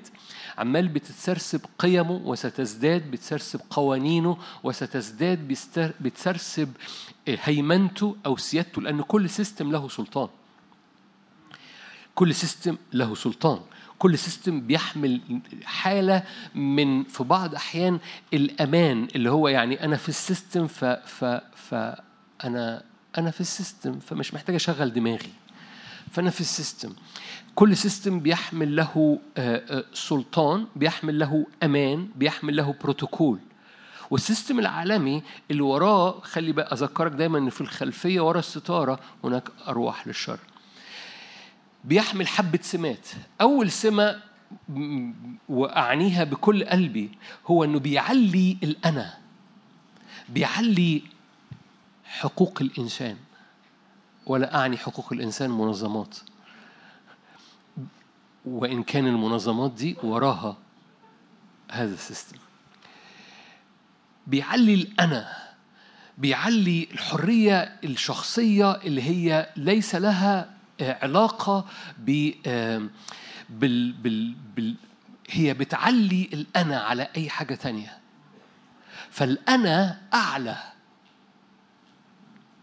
الأنا أعلى من أي حاجة حواليا من أي حد حواليا من أي ثوابت حواليا الأنا أعلى. لما تقرأ في تيموساوس وهو بيحكي عن الأزمنة الأخيرة فيحكي عن كل حاجة آه، لو تحبوا تبصوا عليها طيب. تيموساوس. ما كنتش هفتحها بس. تيموساوس الثانية إصحاح ثلاثة وأنت بتبص على السمات اللي بيقولها بولس لتيموساوس شوف ورا كل جملة شوف ورا كل جملة الأنا بتاعتها. اعلم هذا أنه في الأيام الأخيرة ستأتي أزمنة صعبة. الناس يكونون محبين لأنفسهم. أول سمة محبين لأنفسهم. يعني من من البداية القصة أنا. الناس يكونون محبين لأنفسهم محبين للمال لأن المال ده مربوط بالأنا متعظمين مستكبرين مجدفين غير طائعين لوالديهم غير شاكرين دانسين بلا حنو بلا رضا ثالبين عديمي النزاهة شرسين غير محبين للصلاح خائنين مقتحمين. متصلفين محبين للأنا. محبين للأنا محبين للذات. دون محبة الله. تقولي دول دول شريرين جدا. أقول لك طب wait wait بقى ثانية واحدة. آية خمسة. لهم صورة يعني التدين في ال system برضه. لهم صورة التقوى يعني التدين في ال system في نفس الليستة مع المقتحمين والمتصلفين ومحبين الذات محبين المال متعظمين مستكبرين مجدفين كل دول المحبين لأنفسهم كل دول معاهم في ال system إن هم لهم صورة التقوى. ف system التدين لن ينتصر بل بالعكس لأنه هو في طبيعة ال system العالمي الجديد. أو system الأنا لأن خلي بالك ورا ورا كل صفات من صفات النظام العالمي اللي عمالة بتتسرسب وستزداد. تأثيرها سيزداد قوتها ستزداد قوانينها ستزداد control ها سيزداد. هذا ال system وراه وراه آه، كائنات الشر الروحية اللي بتبث قيم تمشي ال system لأن كل system له قوانين. تمشي ال system بشكل معين. فأحد السمات الكبيرة هو الأنا. والأنا دي اللي هو بتعطي آه، وبعد الطوفان. فسورة التقوى لكن تنكر قوتها طبعا لأنه كل دول لو لو امنوا بقوة الحضور الإلهي بيتغيروا. بيحصل تغير. ال ال ال الأنا بتنحني قدام الجالس على العرش. الأنا بتنحني قدام مخافة الرب وروح الرب ومحبة الرب وقصد الرب وملكوت الرب. القصة كلها إن ال system بيرفع الأنا عشان لما الأنا بترتفع ما وراء ال system بياخد مكانه. لما الأنا بترتفع الأنا بترتفع ضد ملك الرب فما وراء ال system بياخد مكانه. أوكي مش. مش عايز أزود في الحتة دي. مش بس بيحصل إعلاء للأنا بسبب إعلاء الأنا بيحصل إعلاء أو ارتفاع للشك في كل شيء. التشكيك في كل ثوابت. في كل حقيقة روحية في كل حقيقة آه، غير مرئية برغم أنه كل ما خلق خلق مما لا يرى. فبيحصل تشكيك. أنا بحكي لك عن النظام واللي عمال بيزداد في الأجواء. قبل ما أتكلم عن البروتوكول الملكوتي اللي بيقف زي ما وقف فيه دانيال وما كنتش هتكلم عن دانيال والفتيه يمكن خلال المؤتمر بس هذكرهم رايح جاي. ال ال ال البروتوكول الملوكي هو المكان الوحيد اللي ممكن بيحفظ ولاد الرب في الأزمنة اللي جاية من الموجة نبوخذ نصر وراه بلشسر وراه داريوس و و والموقف بيزداد بقوانينه بتشريعاته. خلي بالك مادي وفارس السمعة بتاعتها شريعتها لا تنسخ. يعني إيه؟ مفيش حرف يتغير. بمعنى نبوخذ نصر ممكن يرجع في كلامه بلتشسر ممكن يرجع في كلامه لكن أول ما تخش على مادي وفارس مفيش حاجة ترجع. عشان كده داريوس ما عرفش يرجع في كلامه لما اكتشف إن دانيال هيتلط في قصة جب الأسود. ليه؟ لأن شريعة مادي لا تنسخ ولا تتغير بمعنى إن مفيش حرف القانون صارم. فمش بس في وال وال والحقي وطبيعتي و وأي حاجة تانية مش مهم. المهم الأنا. لكن نمرة اتنين بيحصل إعلاء للشك. تشكيك في كل تشكيك في حياتك الروحية تشكيك في كل ثوابت تشكيك في كل حاجة. تشكيك حتى في ال system الطبيعي اللي المرتب آه، بصورة طبيعية. تشكيك في كل الثوابت وهذا التشكيك بيفقد القيمة في حياة الرو... حياة ولاد الرب. بيفقد قيمة الدعوة. أنا مشاكك في دعوتي قيمة دعوتي. أنا بتكلم عن المؤمنين. لو أنتوا لو إحنا قاعدين في في في في ميدان التحرير هتكلم إزاي التشكيك في حاجات تانية؟ بس أنا بكلمكم أنتوا. فالتشكيك في قيمة الدعوة تشكيك في معنى الحياة تشكيك في تأثير الصلاة تأثير إيدك المرفوعة تأثير صومك التأثير في حاجات كتيرة قوي. فيشككك يرمي هذه الظلال. خلي بالك ده سيستم شغال. ده ده في, في, في مع رئيس الهواء اللي أنت بتتنفسه طول الوقت. عشان كده أول امبارح كنا بنحكي إزاي تملى الزمان وتملى المكان عشان ما تتنفسش ما يب- يبخه رئيس هذا العالم رئيس سلطان الهواء. أنتوا مدركين ده اسمه سلطان الهواء. فالهواء اللي هو اللي هو بخه له سلطان. بنتنفسه لو إحنا بنشرب السيستم زي ما هو. في حاجة بتختلف في وقفتك بتش... بتنف... بت... بتخليك تتنفس نفس تاني. فرجوعا التشكيك ده بيشككك في كل حاجة فبيشكك العالم في حاجات كتيرة وبيشكك ولاد الرب في دعوتهم في ثباتهم في قيمتهم في تأثيرهم في الملوكية بتاعتهم ويرجعهم مرة تاني ويلبسهم ثياب العبيد فيشفقوا على نفسهم فيتلخبطوا طول الوقت يحضروا اجتماع في اجتماع زي كده فيتشجعوا وبعد كده يقوم راجع ويقوموا داخلين في ال system مرة تاني. ما يدركوش ده بروتوكول ده system ده سيستمة بنعملها عن قصد في حياتنا.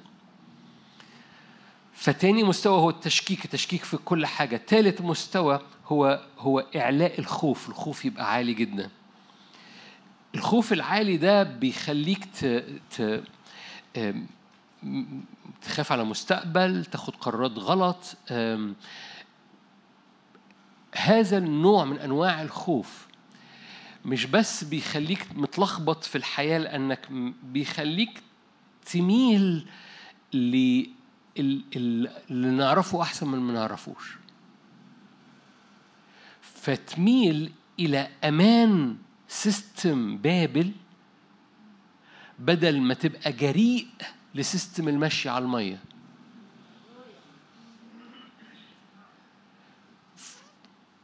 لأنه ال system بابل بيقدم بسبب إن في مخاوف خد الأمان ده.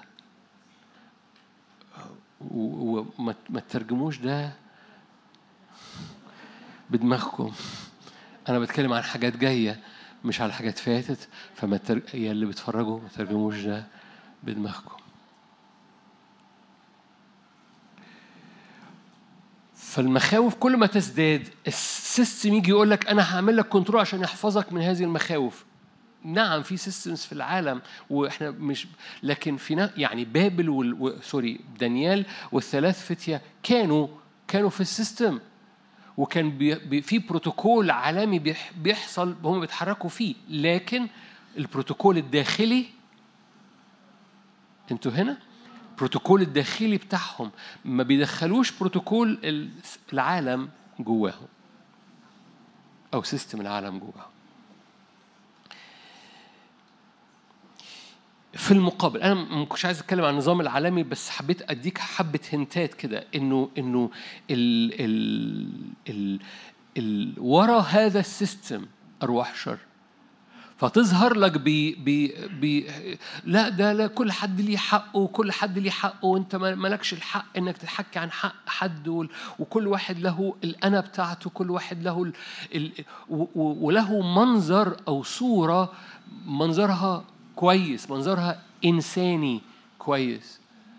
بس القصة إن ال system نفسه مش مش القيمة إنك ت- تكرم الإنسان أو تهتم بالإنسان أو الإنسان له قيمة في عينين الرب ال system ده له خلفيه خلفيته أرواح الشر هي بتبث في المقابل تعالوا نفتح لوقا 17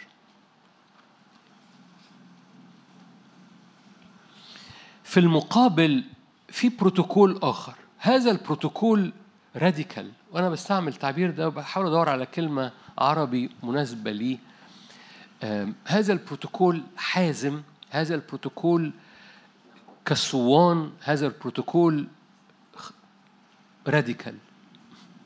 radical يعني لا مساومة. فلو قلت كلمة radical وانت مش عاجبك الإنجليزي تقول لي بتكلم إنجليزي ليه؟ بتشطر عليا بالإنجليزي. ترجم كلمة radical إلى لا مساومة لا مساومة. من بدور على ترجمة جميلة مش لاقيها. ثوري آه بس ثوري برضو بتضرب في حتة تاني ف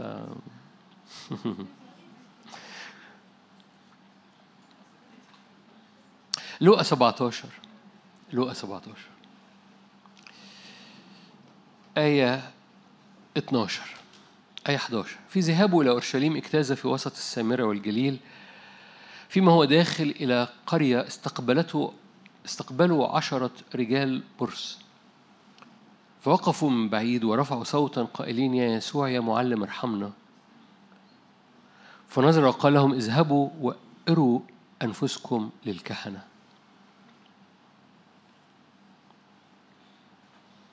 يسوع قال لهم اذهبوا وإروا أنفسكم للكهنة. يعني قدموا الذبيحة. خلي بالك إنه إنه العشرة كان جواهم إيمان. لأن هم مش هيروحوا للكهنة بالبرص بتاعهم. العشرة وقفوا وطلبوا المعجزة. العشرة صدقوا إن المعجزة رحمة. إلهية. فقالوا له ارحمنا. أنتم معايا؟ فالعشرة طلبوا الرب. العشرة طلبوا مراحم الرب. العشرة صدقوا في كلمة الرب. قال لهم اذهبوا أروا أنفسكم للكهنة بمعنى إن هم تدوروا من عند يسوع ما حطش إيده عليهم.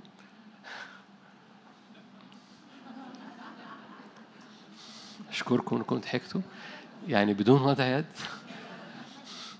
اتدوروا ورايحين للكهنة علشان يقدموا ذبيحة تطهيرهم وهم لسه ما خافوش.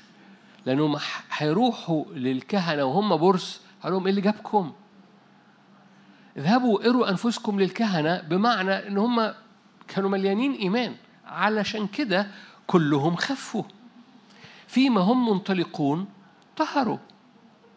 كلهم خفوا كلهم طلبوا الرب كلهم طلبوا مراحم كلهم ما تحطش إيد عليهم كلهم أمنوا كلهم خفوا. واحد منهم ده راديكال بقى. واحد منهم ده سيستم تاني. لما رأى أنه شفي رجع يمجد الله بصوت عظيم. خر على وجهه عند رجليه شاكرا له كان سامريا. أجاب يسوع وقال أليس العشرة قد طهروا أين التسعة ألم يوجد من يرجع ليعطي مجدا لله غير هذا الغريب الجنس؟ قال له قم امضي إيمانك خلصك أو إيمانك شفاك. أذكرك العشرة خفوا. بس في عشر واحد.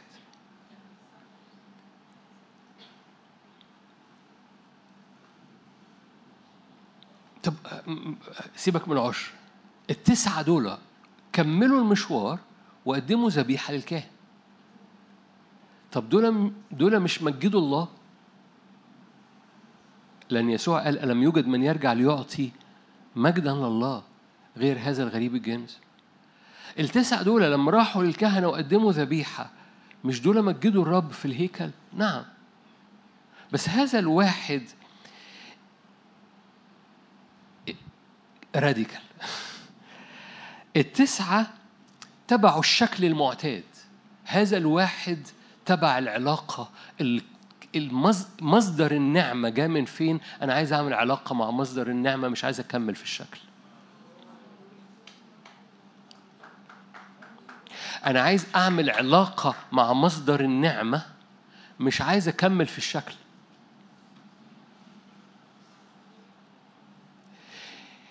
استمرارنا في الشكل بيؤدي إلى ابتلاعنا لهم صورة التقوى.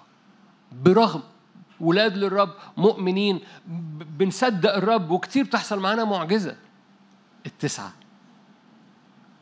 فدول وقفوا طلبوا مراحم رحمهم اذهبوا اروا نفسكم الكاهن مليانين إيمان جميل وفيما هم ذاهبون طهروا. بس في واحد قال أنا أنا أنا أنا أنا مش هكمل في الشكل أنا مش هكمل في الأنا.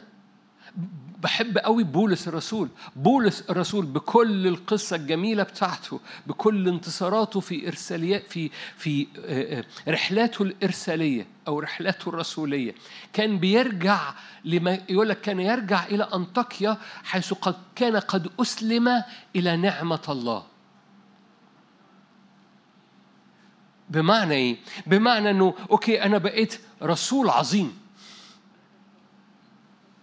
لكن أنا برجع للمكان بتاع مصدر النعمة اللي انسكبت على حياتي وأتحرك كرسول عظيم في رحلات الإرسالية بتاعتي وأرجع حيث كنت قد أسلمت إلى نعمة الله لكنيسة أنطاكيا.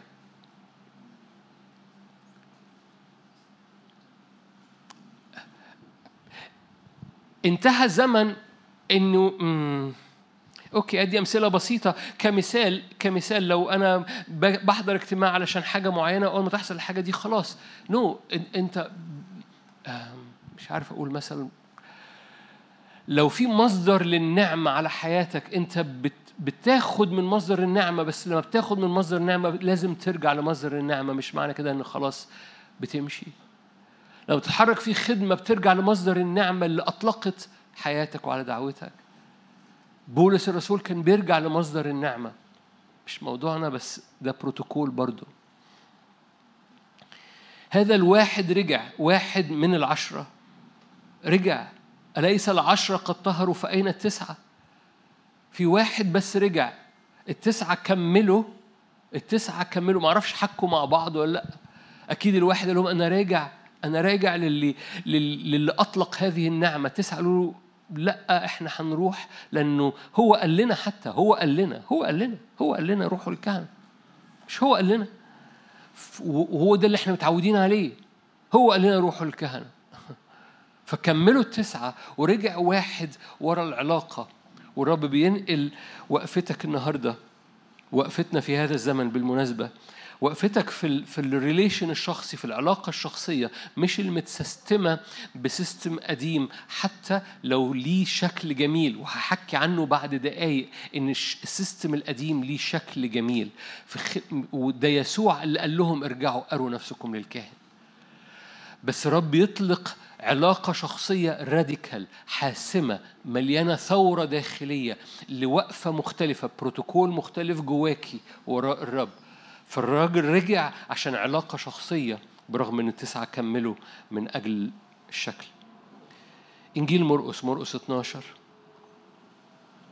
مرقس 12 أنا بلمس على حبة حاجات صغيرة. مرقس 12 آية كلكم عارفينها. الرب يريد في العلاقة أن يسكب فيك طبيعته بالكامل. الرب مش عايز يديك حتة منه. بيقولوا كده دايما للأطفال أو لل يقول لك مفيش حاجة اسمها روح قدس صغير وروح قدس كبير. فكأني عايز أقول للكبار. حضراتكم. مفيش روح قدس نهضة وروح قدس برودة. مفيش روح قدس إعلانات وهبات ومعجزات وروح قدس آه، مفيش أنواع للروح القدس. الروح القدس هو الروح القدس. الروح القدس في أعمال اتنين هو الروح القدس اللي موجود في وسطينا النهاردة. هو الروح القدس اللي موجود وانت بتعبد هو الروح القدس موجود وانت بتسمع دلوقتي. بطرس لما كان بيتكلم انسكب الروح القدس في وسط الكلام هو هو ملوش دعوة بالكلمة مش الروح القدس مش مستني الكلمة تخلص. فالروح القدس اللي بينسكب جواك مستعد يعمل أكثر جدا أكثر جدا من كل frames اتحطت على مدار السنين جواك. بل بالعكس الروح القدس أول ما frame بيبقى عايز يكسره لك لأن هو بي بي هو هو ثوري جدا زي ما مارك قال هو هو دائما radical عشان يخترق لعلاقة حقيقية. لأن أول ما بيحصل frame الأنا بتطلع. أول ما بيحصل محدودية الأنا بتطلع. خلي بالك ده system العالم. لو العالم بيعظم الأنا وبيلاقي فيا أنا بيعرف يلفني معاه. أنا عشان كده حكيت حبة عن العالم عشان أقول لك لو العالم بيعظم حاجة وبيلاقيها فيك بيعرف إيده طولك. أوكي. فالروح القدس اللي جواك هو روح يريد وبيغار وبيشتاق بغيرة يسميها حتى بالعربي حسد بس كلمة حسد ده في سفر في رسالة يعقوب بيسميها حسد بس حسد في مجتمعنا بتتفهم بطريقة شيطانية أكتر. حط غيرة الروح القدس بيغير فينا. عارفين يعني إيه بيغير؟ دي غيرة الرب. يعني إيه بيغير؟ يعني في حاجة بت... نارية بتنسكب بس دي مش غيرة نارية سودة دي غيرة نارية من أجل الملكوت إنه يستعلن للآخر والروح القدس بيشتاق فينا للغيرة. طول الوقت. مفيش روح قدس صغير وروح قدس في الثلاجة وروح قدس هو لو هو روح قدس هو ناري. ممكن تطفيه. ممكن آه هنا بقى ال- النفسية بتاعتنا القشرة بتاعتنا. حاول أنا فتحت مرقس 12 اقرا لكم آية كلكم حافظينها منذ حداثتكم. إيه الآية اللي أنتوا حافظينها منذ حداثتكم؟ آية 30 تحب الرب إلهك؟ مش كده؟ مش أنتوا حافظينها منذ حداثتكم؟ تحب الرب إلهك من كل إيه؟ وإيه؟ وإيه؟ وإيه؟ كل الحاجات دي نفسية ولا لأ؟ آه، لو لو أنا هكتب الآية دي تحب الرب من كل روحك. والله روح وسجدون حقين ويسجدون بالروح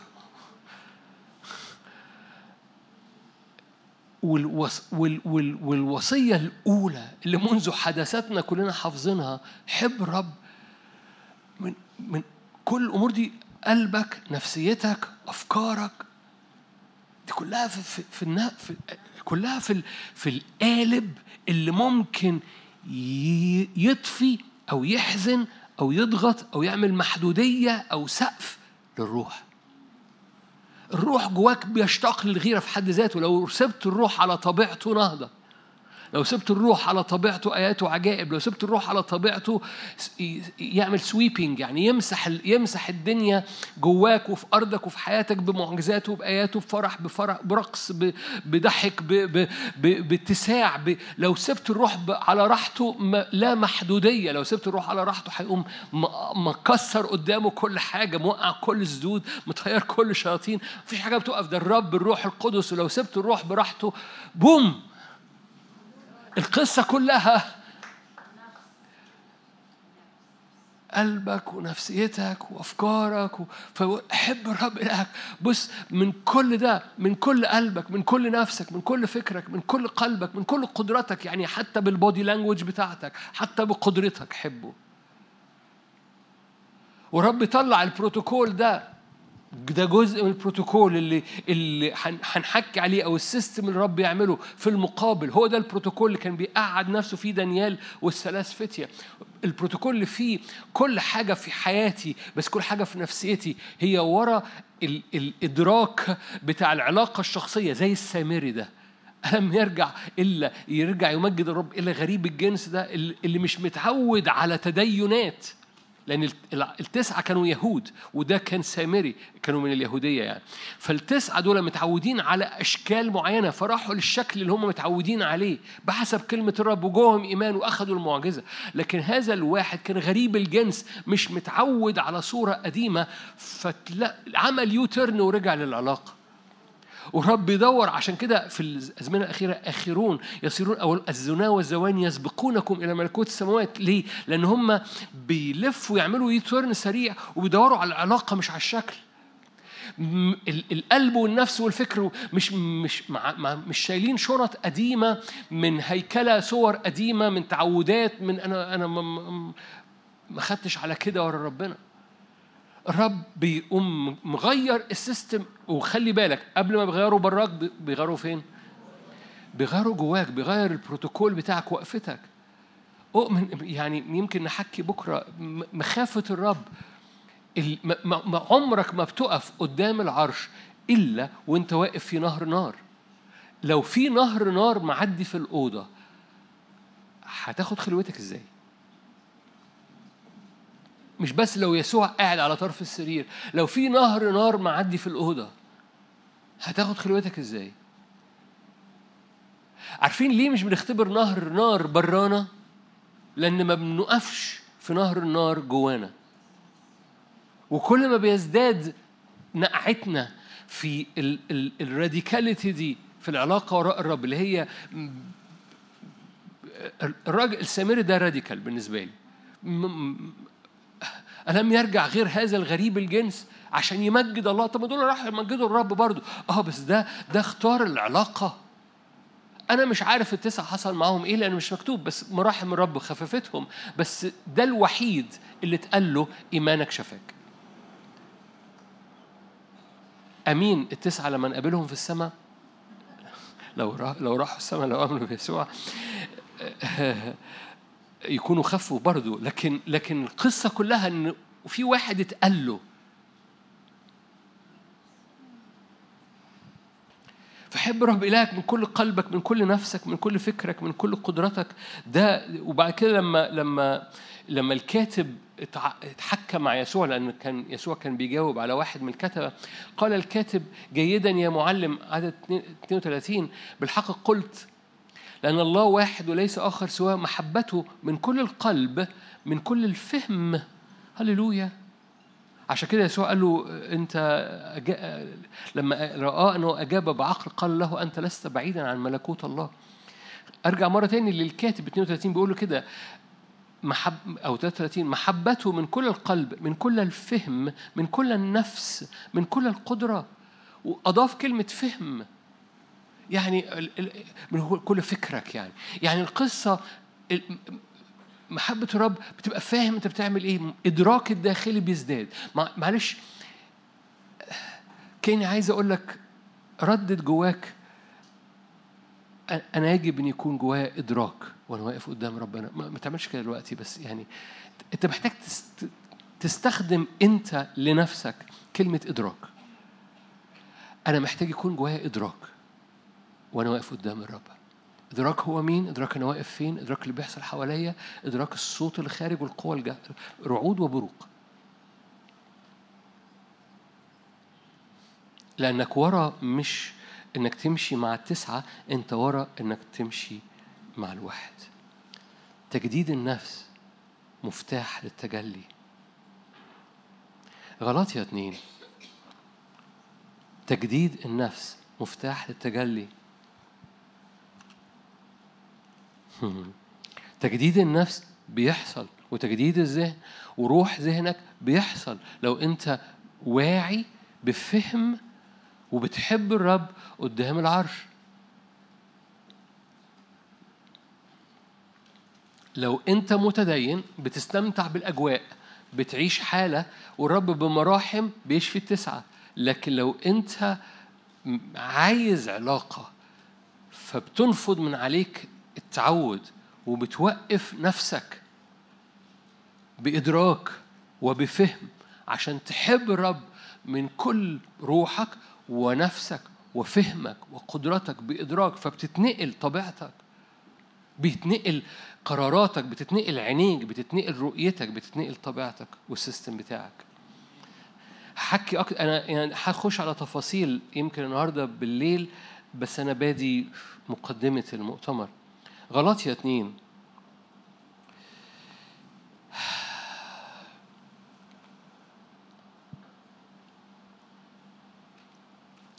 بصوا لأن هروح الآيات محفوظة فبوقف نفسي عشان ما نخش على التدين التعود بتاع الآيات. هقول تعبير كده يعني. مفيش ذبيحة بدون تكلفة.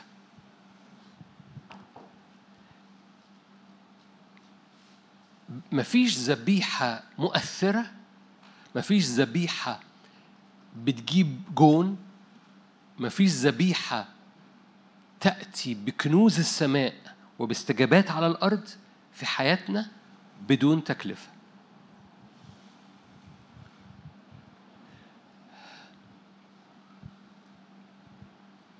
أنا عارف ذهنك ممكن نروح لحاجات. مش هقول المثل العظيم لأن المثل العظيم هو أعظم مثل وتحس إنه مفصول أنت مفصول عنه. يسوع لما قدم ذبيحة عمل تكلفة ولا لأ؟ okay. حد عنده خبر؟ الصليب الإجابة الصليب الإجابة الإجابة الصليب okay. مفيش ذبيحة بدون تكلفة. ممكن أقدم ذبيحة بدون تكلفة؟ نعم. ممكن أقدم ذبيحة ملهاش قيمة؟ نعم. ممكن أقدم ذبيحة كده وبرضو المراحم. بصوا ربنا واسع. ربنا مش ناموسي. ربنا واسع قوي قوي قوي قوي لكن لو أنت وأنا عايزين ذبيحة عايزين نقدم ذبيحة عايزين نقدم عبادة أو صلاة أو خدمة أو قيمة أو حياة أو عايزين نقدم ذبيحة للرب هذه الذبيحة ما ينفعش ما تبقاش مكلفة. ليه؟ أن أي ذبيحة لها تأثير هي لها تكلفة. تقول لي أنا افتكرت كل حاجة في المسيحية مجانا. أقول لك آه الدم دم يسوع اللي اتذبح دفع الثمن فدفع الثمن كامل فأنت بتاخد حاجة واحدة مجانا. اللي فيها قد أكمل it's finished كله خلص خلاص. أنت بقى جاي النهارده تقدم ذبيحة على حساب النعمة اللي مجانا انت خدتها. عايز الذبيحة اللي انت بتقدمها يكون لها تأثير في السماء وفي الأرض. تصنع لك كنوز في السماء وعلى الأرض في حاجة اسمها تكلفة. تقول لي آه يعني ربنا عايز فلوسي. ربنا ليس محتاج. التكلفة الوحيدة اللي تعرف تقدمها له وتجيب جون بجد هي الأنا. هي الأنا.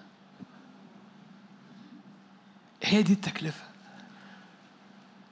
تكلفة الأنا هي القصة كلها. اللي بتعمل قشرة حوالين المعجزة اللي الروح القدس عايز يعملها سويبنج كده عايز يعدي بموجة ويقوم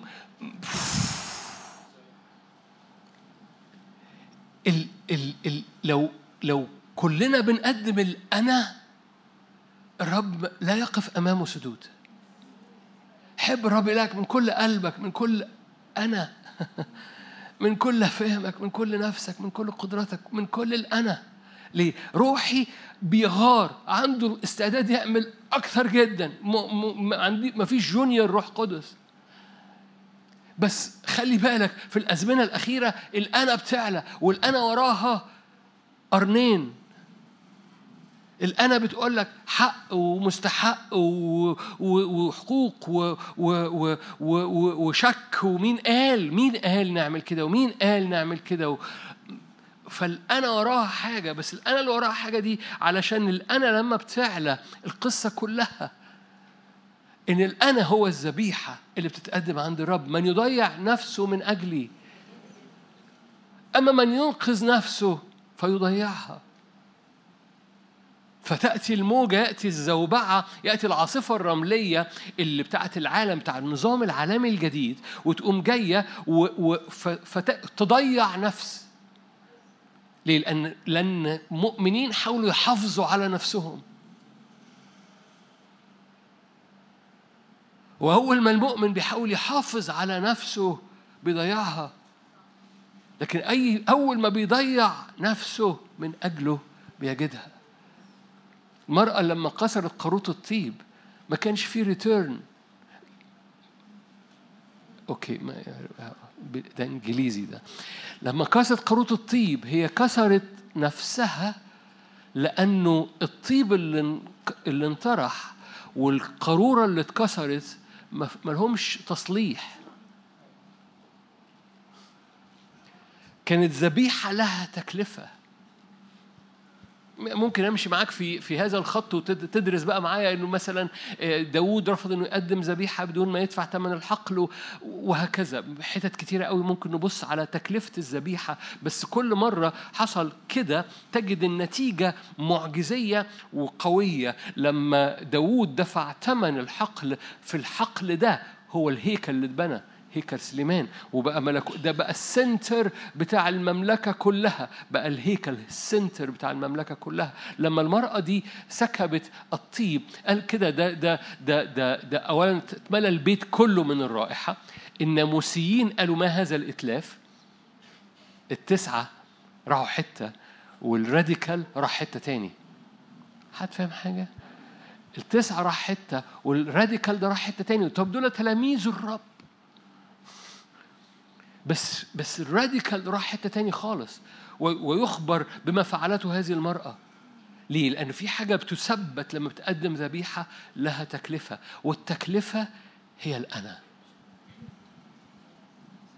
مش فلوس مش آه طبعا كل حاجة وراها مجهود كل حاجة وراها تواضع. خلي بالك أي حاجة تانية أو أي مسميات أخرى تقول آه أنا بقدم تكلفة أنا بعمل مش عارف إيه أنا بعمل إيه. كلها وراها إنك جيت ضد الأنا بتاعتك. طبعا في تكلفة مجهود في تكلفة وقت في تكلفة اهتمام بالآخر. في بس عنوان المجهود والاهتمام بالآخر والوقت وال هو إنك ما انحصرتش في الأنا. وعدم انحصارك في الأنا إبليس ما بيلاقيش أرض ليك لأن القصة كلها إن السيستم كله بيلعب على إعلاء الأنا ومن إعلاء الأنا إعلان إعلاء الشك وإعلاء الخوف. خلي بالك لو أنا ضيعت زي ما أنت قلت بس مش ده مش أنا اللي قلت بالمناسبة ده يسوع اللي قال. من يضيع نفسه من أجلي يجدها. ده مش أنا اللي قلت. فلو لو أنت بت شخصنتني في الموضوع. الخادم قال لو لو أنا ضيعت نفسي إيه ضمني إني الاقي ألاقي نفسي بعد ما ضيعتها. يكونش ده إعلاء الشك؟ ما هو إعلاء الانا وراه إعلاء الشك. طب أنا خايف من اللي هيحصل لما أضيع نفسي. هو ده إعلاء الخوف. هم دول الثلاث كلمات اللي أنا بس يعني مش مش عايز أطول في في سمات آه، النظام العالمي الجديد اللي شغال بس هم دول الثلاثه اللي هركز عليهم لأنهم مربوطين بمشاركة النهارده هي الأنا والشك والخوف. والتكلفة الحقيقية التكلفة اللي بتوقع باقي الحاجات بسهولة هو إني بقدم الأنا. لأن هو ده الثمن. بس الأنا ده ده عملي. الأنا ده مش آه أنا بقدم الأنا وقوم خارج.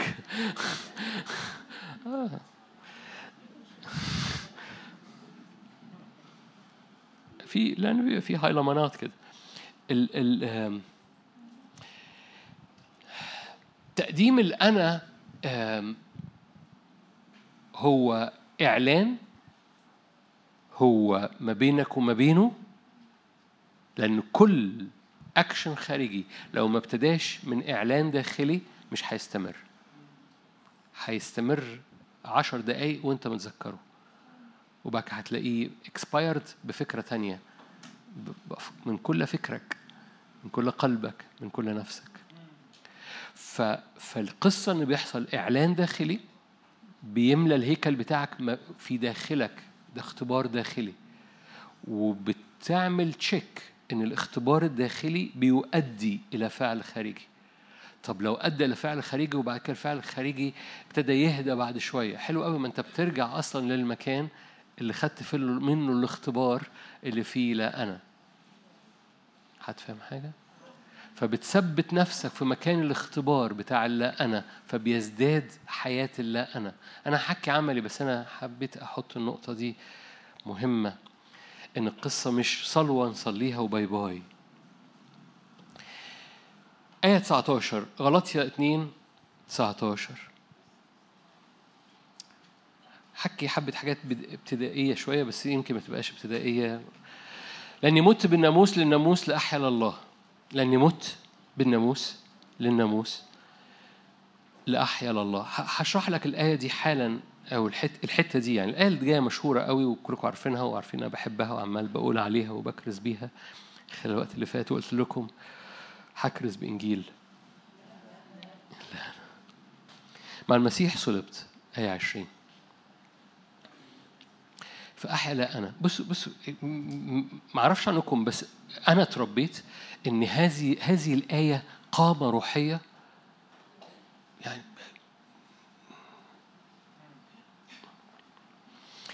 هحاول أثبت لك النهاردة في دقايق صغيرة إنه القصة مش حالة روحية القصة ده ده اللبن بتاع ولاد الرب. بمعنى إن ده لكل حد سمعني فما تستثنيش نفسك من فضلك من هذه الآية. ما تقولش دي قامة أنا هحاول أوصل لها. لا الحالة دي الحالة دي الحالة دي لو أنت مسيحي الحالة دي موجودة جواك المفروض تدركها تقف فيها وتتملي بنتائجها. الحالة دي مش عشان توصل لها. okay؟ أنا بس بقى الحالة دي مش علشان توصل لها. لو أنت مش فيها لا لوم. ومش معنى إنك إن لو أنت مش فيها okay هحاول أوصل لها. no no, برضو. مش عشان أنت مش فيها معنى إنك هتحاول توصل لها. أنت مش فيها عشان أنت مش مدركها بس هي already جواك. لو أنت مسيحي. أختي بس ابتسمت الباقيين كشروا. مع المسيح صلبت فأحيا لا أنا. بل المسيح يحيا فيا. ما أحياه الآن في الجسد؟ أحياه في الإيمان. ما أحياه الآن في الجسد؟ أحياه في الإيمان. ما هو أحيا لا أنا. فما أحياه الآن في الجسد؟ لا أحياه في الجسد. أحياه في الإيمان. فما أحياه الآن في الجسد لا أحياه في الجسد. إنما أحياه في الإيمان. إيمان ابن الله الذي أحبني وأسلم نفسه لأجلي. البديل إني أبطل نعمة لست أبطل آية 21 لست أبطل نعمة الله. كلكم عارفين آه، الآية دي أحيا لا أنا. رومية سبعة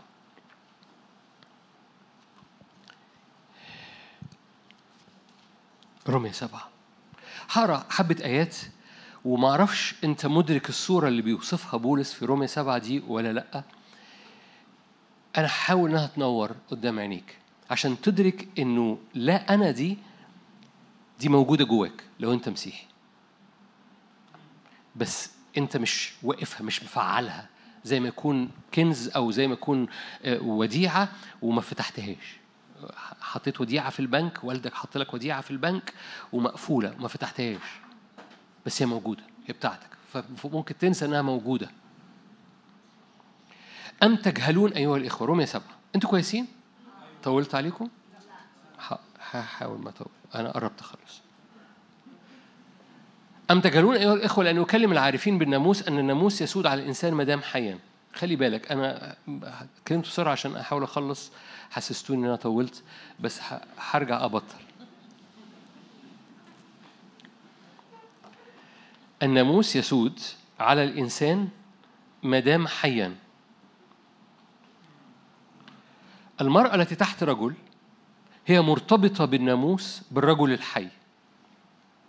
إن مات الرجل تحررت من ناموس الرجل.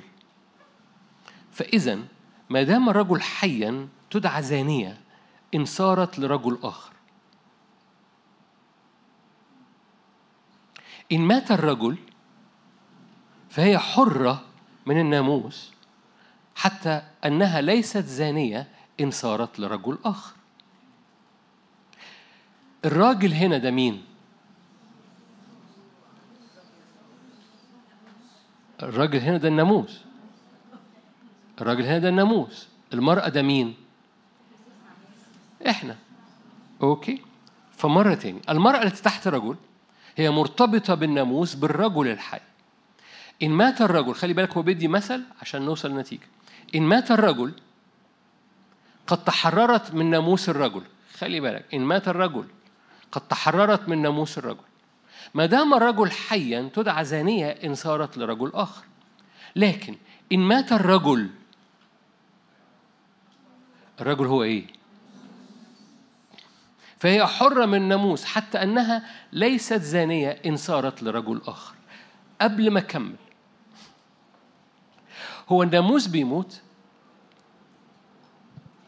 أشكرك. الناموس ما بيموتش. فهذه المرأة متجوزة من راجل. الراجل ده دايما بيشاور على غلطها. ده الناموس. دايما بيشاور على غلطها. تصوري تصوري حضرتك متجوزة راجل كده.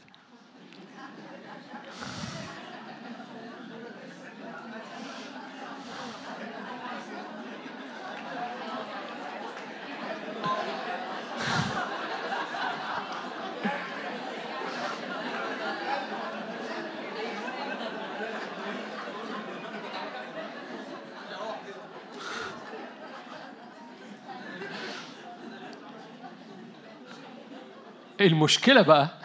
دي مش المشكلة. إنه دايما صح. المشك... يا ريت المشكلة إنه بيشاور على غلطها وهو غلط. ما... ما... okay ما انت أنت غلط. فده زوج دايما بيشاور على الغلط والمشكلة إنه دايما صح. والمشكلة إنه ما بيمدش إيده يساعدني.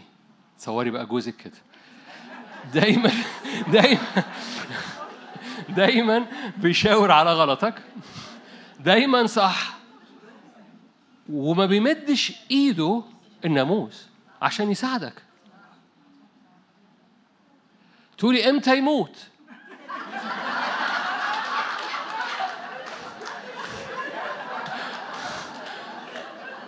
النتيجة الطبيعية هو هو اللي بيقول. هو دايما بي... هو هو ده الناموس بيعمله. الناموس دايما بيشاور على الغلط. دايما صح. ودايما ما بيساعدش. وحرف من حرف من كلامه لن يزول. هو لن يموت. أبدي. فدي جوازة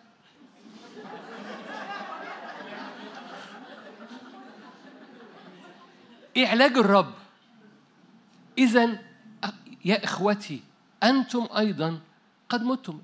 العروس ال ال إحنا نموت.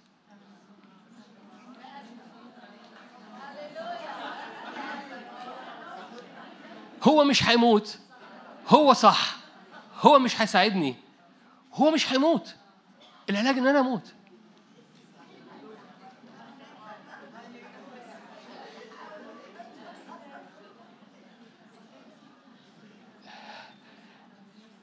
هو أنا مت؟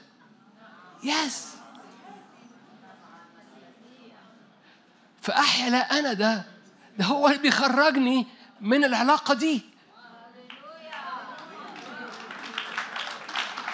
حد فاهم حاجة؟ ما هو لو أنا عايش أنا ما زلت متجوز الناموس. لو أنا لسه عايش أبقى زاني لو قلت أنا متجوز يسوع. عشان كده كانوا بيسموا كانوا بيسموا المؤمنين لما يرجعوا يتهودوا إنكم سبتوا النعمة. النهارده لو حد لو حد لو لو حد جال أختي ولا شفتي فلان ساب النعمة. أول حاجة هتفكر فيها أختي؟ إنه ساب الرب. لما كانوا يعملوا كده ما كانوش بيفكروا إن هم سابوا الرب في أيام الكنيسة. كانوا بيفكروا إن هم رجعوا تاني لأعمال الناموس. مش سابوا الرب هم ورا الرب برضو بس رجعوا اتجوزوا الناموس فلما رجعوا اتجوزوا الناموس يبقى بيزنوا عن الرب. لأن لو أنا متزوج الناموس ما ينفعش أكون لرجل آخر سأدعى زاني فالعلاج لأن الراجل ده ما بيموتش اللي اسمه الناموس. والراجل ده دايما صح. والراجل ده زن... زنق زنقني على مدار السنين وما ساعدنيش في ولا حاجة. العلاج إن أنا أموت.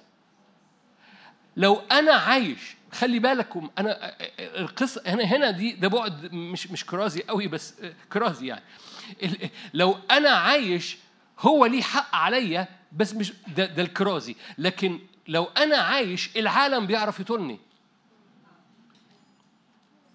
أقول لكم خبر يجنن موجود في روميا ستة مش هنفتحها عشان الوقت.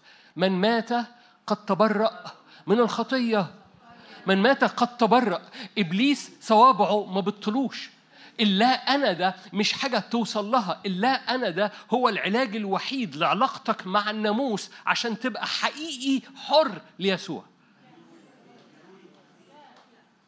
إلا أنا مش حالة تعرف تحاول توصل لها إلا أنا موجودة جواك. لو أنت مدرك وقفتك الحقيقية قدام الرب لأنه ارتباطك القديم ما ينفعش يستمر وأنا دي موجودة.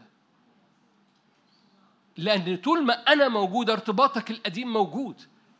أول ما لا أنا بقت موجودة. أحب أيها الأحب إذا يا إخوتي أنتم أيضا قد متم للناموس بجسد المسيح لكي تصيروا لآخر الذي قد أقيم من الأموات لنثمر لله. فجأة ببقى حر أثمر. فجأة ببقى حر. كم الحرية في الله أنا غير عادية. كم الفرح اللي هتختبره أول ما تختبر الله أنا غير عادي. بس اللا أنا دي already جواك لو أنت مسيحي. اللا أنا دي already تفعيلها موجود جواك لأنه أصلا ارتباطك بالمسيح معناه إنك مت. مش معناه إنك انفصلت معناه إنك مت. لأن أنت كنت مرتبط بالناموس. والناموس ده ما بيموتش. العلاج إنك أنت تموت عشان تعرف ترتبط بالمسيح. والمسيح مات من أجلك عشان يعمل ده. يوم م- م- م- واخد كل ارتباطك بالناموس ويلغيه تماما. عشان كده قد قد أكمل. أنا قطعت ارتباطهم بالناموس عشان يعرفوا يرتبطوا بيا إلى حرية اسمها حرية مجد أولاد الله. اللا أنا بصوا من مات قد تبرأ. تبرأ براءة. صوابع العدو صوابع سيستم العالم لن تصل لأرضك لن تصل لجسدك لن تصل لنفسيتك لن تصل لبيتك إن عشت اللا أنا. الأنا هو الموقع اللي ممكن صوابع إبليس تستقر فيه على حياتك لو استمريت بالأنا. من يح من يحفظ نفسه يضيعها. ال ال ال ال لو أنا هنا في الأنا عدو الخير يقدر يصيبني. ما رد ردد ايات ما يحفظك مش ترديدك للآيات. ما يحفظك هو العلاقة اللي فيها لا أنا. وده البروتوكول الأساسي أو ال system الأساسي أو النظام الأساسي. أنا هكون بحكي عملي أكتر. أنا أنا مدرك أنا مؤمن إن أنا بحكي ده عملي. لكن ده البروتوكول الأساسي في وقفتك قدام الرب بطريقة بإدراك وبفهم من كل فهمك من كل فكرك. إنه أنا هنا وفي الأنا والأنا دي الأنا دي عارفين الأنا بتصلي؟ الأنا بتصلي الأنا بتصلي ممكن الأنا ممكن الأنا تصلي صلوات أطول من اللي بيصلي اللا أنا. بس الأنا بقى بيصلي شكوى ومرارة و... و- والانا الأنا عنده مواويل. و... والأنا ممكن يخدم والأنا ممكن يعمل حاجات كتيرة جدا. الأنا ده شغال بس ده بس ده بيدخل خلي بالك ما هو ال- القصة كلها ال... ال... ال system و system التدين بيتلط مع ال system العالمي الجديد. لأن فقط فقط ال- الواحد اللي خرج ده الواحد اللي بي بيتحرك ورا علاقة مش ورا تدين مش صورة تقوى لكن ينكر قوتها. فأول ما بتقف في هذا المكان اللي فيه لا أنا من يضيع نفسه من مات. قد تبرأ. مستوى أؤمن أؤمن أؤمن. مستوى من الفرح والحرية وال- والخف إنك تبقى خفيف. أحبائي محتاجين الروح القدس مليان. إحنا إحنا عجزنا بدري. إحنا عجزنا بدري. عجزنا في الفرح عجزنا في ال- في ال- في الرقص عجزنا في في النهضة عج- عجزنا بدري. ليه؟ لأنه ال- النفس بتاعتنا آه، اتحملت مع الأحمال مع الأخ ده الرب عايزك ترقص على الجماجم الموجودة في الأزمنة دي الرب عايزك ترقص على جماجم الموت واللعنة وال... لل wave ال wave بتاعت الروح القدس ال wave بتاعت النهضة أوسع جدا أوسع جدا مليانة رحب واتساع و... وإبراء و... وفرح و... وسلام وضحك ليه؟ الروح القدس ما اتغيرش الروح اللي ملا ضحك في يوم من الأيام هو هو الروح القدس موجود جواك. الروح القدس مليان نهضة ومليان خلاص ومليان مواهب ومليان إبراء ومليان ومليان عدم فتفتة في الفتافيت الصغيرة في الأفكار وفي الدماغ وال- والانحسارات في حتت صغيرة ويقوم واخدك الحته واسعة. ياه.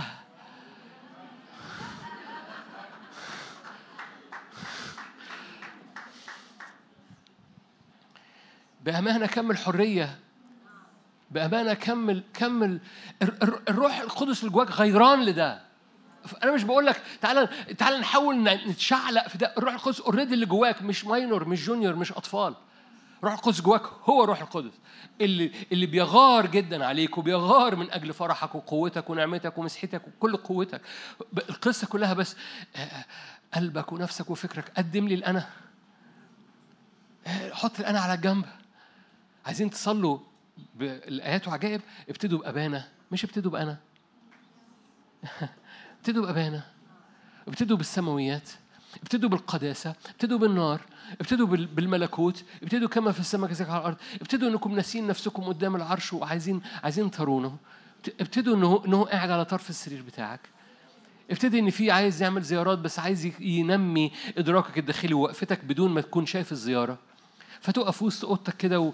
و... وتدرك إنه هو عمال بي... بيعمل حاجة في نفسيتك. احد الصور الرب لي المؤتمر ده زي زي شايفه شفت زي السديري بيتلبس في الإنسان الداخلي بتاع كثيرين هنا رجاء الكل هنا. بس هذا السديري عبارة عن عن عن نور سائل. وكل شوية يعمل زي كده لؤلؤة. نور سائل بينزل من فوق لتحت خطوط خطوط خطوط عاملة سديري على إنساننا الداخلي. شفت المشهد ده؟ فقلت له إيه يا رب ده؟ قال أنا حملهم بر، حملهم نور، حمل الإنسان الباطني أنوار نازلة من فوق. يلبسوها كسديري، يلبسوها كسديري جوه إنسانهم الباطن، فإنسانهم الباطن بيتملي بهذا النور، بيتملي بهذا السائل اللي مليان نور. نور سائلي. عمال بينزل مليان محبة بس مليان لمعان مليان بر وبيلبسك من الداخل. هذا السديري فإنسانك الباطن يقدر يحتمل الاختبارات اللي جاية. يقدر يشوف يسوع بقى يشوف يسوع على طرف السرير ويشوف الزيارات اللي الرب عايز يعملها. بس الرب ما كانش قادر يعمل كده لأن إنساننا الداخلي كان هيتلخبط جدا. كان هيعمل مقام كان هيتكبر كان هيطلع الأنا كان هيعمل حاجات كتيرة قوي قوي قوي تانية. بس الرب عمال بيعد انساننا الداخلي أول ما الاختبارات هو النتيجة للإعداد نفسيتنا للبروتوكول الملكوتي الجديد اللي الرب عايز يعمله. عشان أختم. أحد الأمثلة الكتابية لله أنا آه، هو الرتبة اللي أنت حضرتك بتقف فيها اللي هي اسمها ملكي صادق. كنت هفتح عبرانيين سبعة بس أنا أدركت الوقت. عبرانيين سبعة.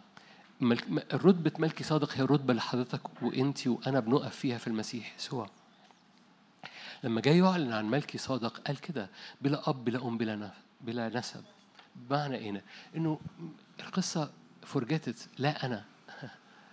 مفيش أي انتانجلمنت مفيش أي ترا- أربطة مربطة النفسية ما هو هو هو مش موجود هو بلا أب بلا أم بلا نسب ايا كان تفسيرات ملكي صادق مين مش موضوعنا حاليا أو مش رأيي الشخصي ال- ال- ال- القصة أنه وقوفك في هذه الرتبة بيلغي تماما بيرفعك من الطبيعي إلى حتة فيها ولا حتى نسب ولا حتى تاريخ ولا ماضي ولا حاضر ولا مستقبل.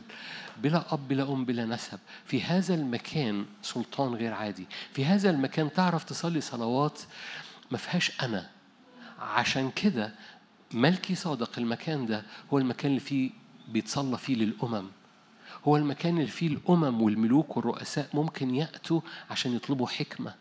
راحوا لدانيال حكمة راحوا ليوسف حكمة. ليه؟ لأن في لا أنا بتعرف الملوك والرؤساء تيجي ليك. ليه إنجيل الله أنا لازم يملك كنيسة؟ لأن لما الكنيسة تتملي بالله أنا العالم هيجي لها يطلب حكمة. طول ما في أنا وهم عندهم أنا العالم مغطينا بنفس الأنا. طول ما ما فيش أنا بنقف في مكان اسمه ملكي صادق الملوك والرؤساء بيأتوا لأن ما فيش أنا. وهنا ملكي صادق الملوك جم في تكوين 14 عند ملكي صادق في عمق الملك. أنا ختمت. حطيت ملكي صادق هنحكي أكتر مش عن ملكي صادق بس عن الأمم بكرة.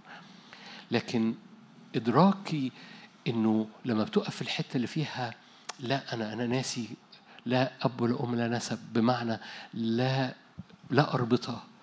أنا مش هنا. أنا مت. وأنا حر لأني مت. ولأني حر أنا مرتبط بيسوع. ولأني ارتباطي بيسوع بيوقفني في رتبة. هذه الرتبة مليانة بر. ملك بر. ملك سلام. بيبقى فيه سلطان. ده مكان ملوك. دي رتبة ملوكية عشان كده اسمه ملكي صادق. عشان كده اجتمع ليه الملوك في وادي اسمه وادي الملوك. هنا المكان قبل ما نتقابل مع الملوك لازم يحصل جوانا إحنا الشفت ده. أمين. خلونا نصلي مع بعض.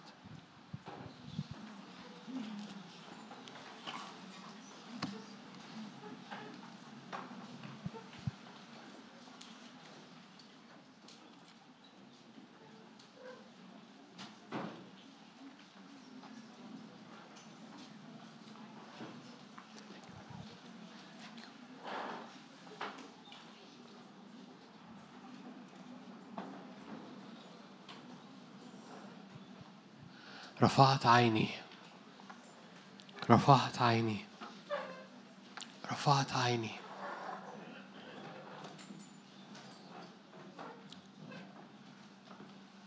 هللويا. رفعت عيني. جعلت الرب أمامي. في كل حين جعلت الرب أمامي. لن أتزعزع. بنقل رجليا من الوادي بتاعي. بنقل رجليا من وادي شكوتي لكي أقف في جبل الرب. بنقل رجليا من وادي الخوف اللعنة الشك الألم. طب أنا كده بنكرهم؟ نو no. علشان أعرف أتعامل مع الخوف والشك واللعنة والقلق. أنا بنقل رجليا. أنا مت. أنا بنقل رجليا إلى جبل الرب. بقف فوق الجبل.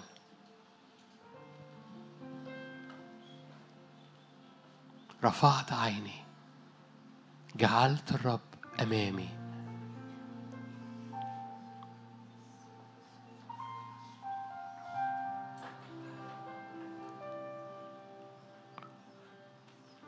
هو ملء المشهد هو ملء الكيان.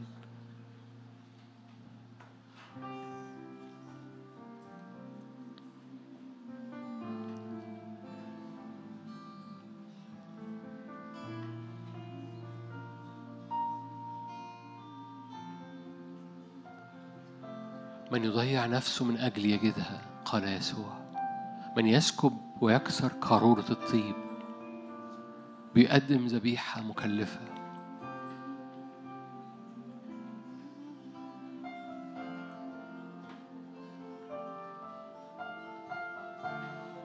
كل علو في الأنا كل علو في ظروفي كل علو في ضعفي. أنا برفعك أنت أعلى أنت أعلى.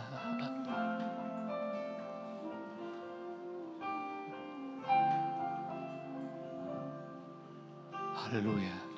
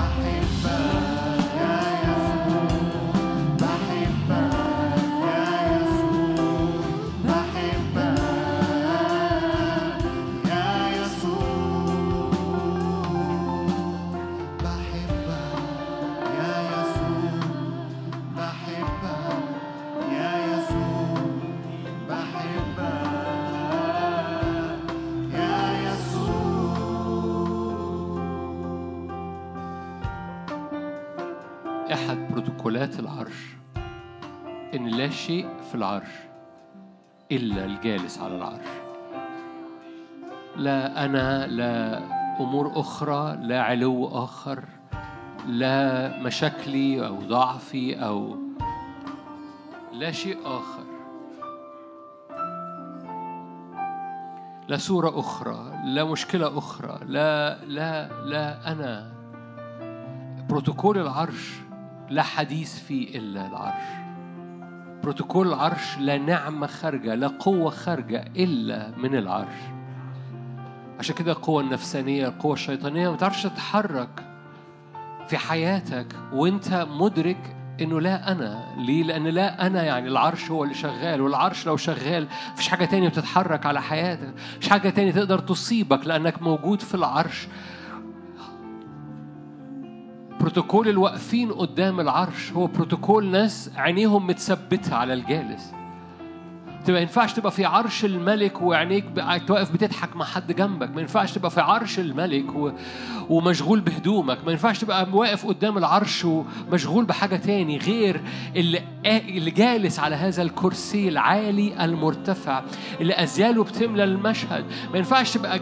قدام العرش وفي بروتوكول الأبناء وتبقى في حاجة تاني مالية صوتك ولا مالية عينيك ولا مالية أحاسيسك. إحنا بنتعلم اللا أنا في العرش. إحنا بنختبر اللا أنا اللي موجودة جوانا وإحنا في العرش لأن في العرش لا اسم سواه لا آخر سواه. جت سحابة وظللتهم ولم يروا إلا يسوع وحده. في العرش سجود في العرش اسم واحد في العرش ترددات قوة واحدة رعود وبروق صوت وقوة خارجين من العرش.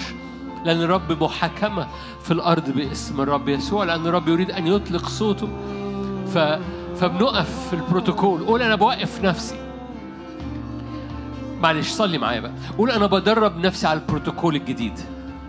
أنا بدرب نفسيتي على البروتوكول الجديد. أنا هدرب أوضتي وهدرب قلبي. إني أقف في البروتوكول الجديد. وقفتي القديمة ما ما اخترقتش أعلى من المستوى اللي أنا فيه.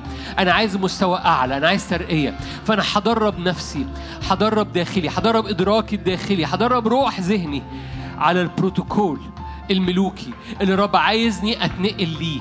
ما بيني وما بينه جوايا عايز ينقلني وينقل وقفتي فيه. أنا أنا بأدرب نفسي على system جديد على new system على system جديد على هيكلة جديدة. باسم الرب يسوع. أنا بإدراك داخلي بوقف نفسي قدام الملك قدام النور. أنا في بإدراك داخلي بستقبل نور وبستقبل فهم يجدد روح ذهني. هللويا.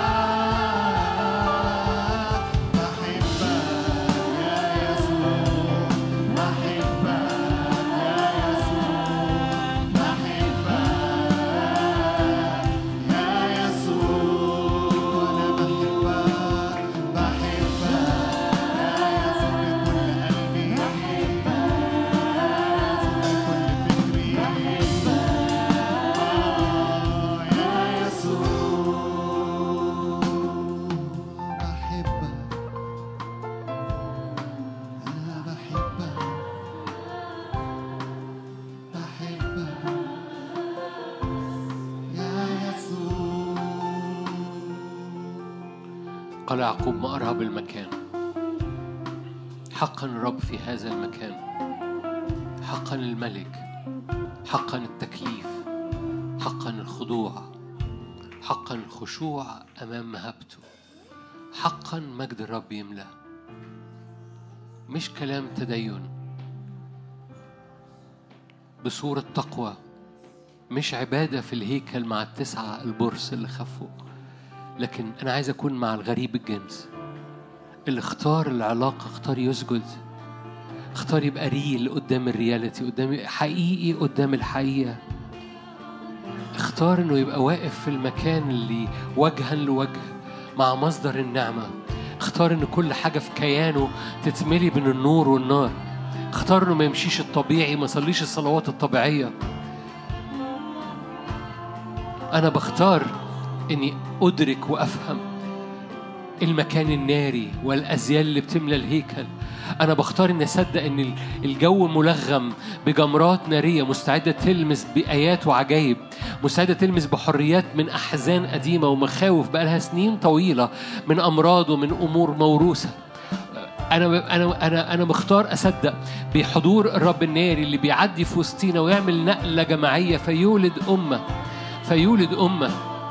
أنا مختار نصدق باختبار جماعي لمعجزة جماعية تطلع ملوك لا ينحنوا ولا ينكسروا لكن بيقفوا بإدراك النعمة اللي نازلة على حياتهم إن هم ساجدين. فهم عابدين فهم ملوك فهم مشرعين فهم واقفين زي دانيال وزي الثلاث فتية لا يسجدون أمام شيء آخر لا ينحنون ولا بخوف على الأنا ولا خايفين على الأنا ولا خايفين على الأنا. النهاردة هم في البلاط الملكي بكرة هم في أتون النار. مش فارق لأن شبيه ابن الآلهة معاهم في الاثنين هو واحد معاهم في الاثنين في البلاط الملكي أو في جب الأسود هو واحد. في أتون النار أو في في في البلاط الملكي بيترقوا. هو واحد. فهم عارفين وساجدين واقفين في نفس المكان. لا يتغيرون لا ينكسرون لا يقعون لا يتأثرون. ليه؟ لأن الملوك اللي جواهم مش بينحنوا قدام الظروف. الملوك اللي جواهم الملوك اللي جواهم طبيعة. الملوك اللي جواهم مش كلام على الفاضي. الملوك اللي جواهم مش كلام على الفاضي. الملوك اللي جواهم ده طبيعة داخلية.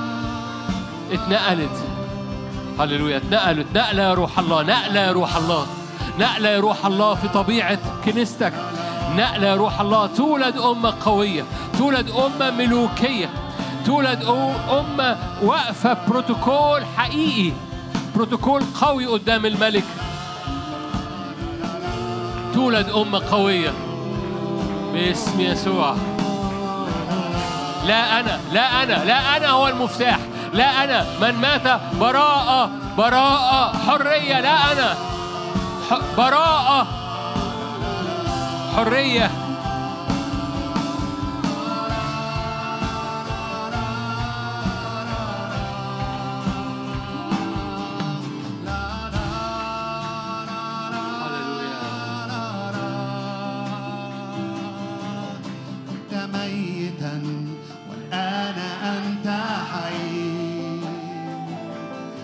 أسد غالب أسد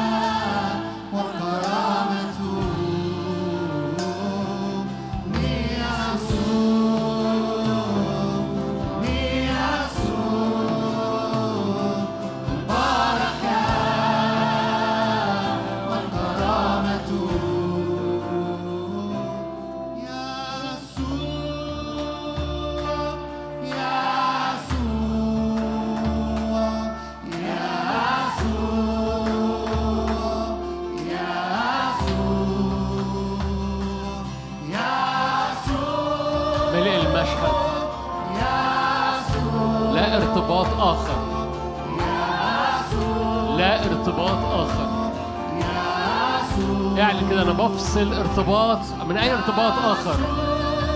أنا غير مرتبط. أنا غير مرتبط بآخر غير يسوع.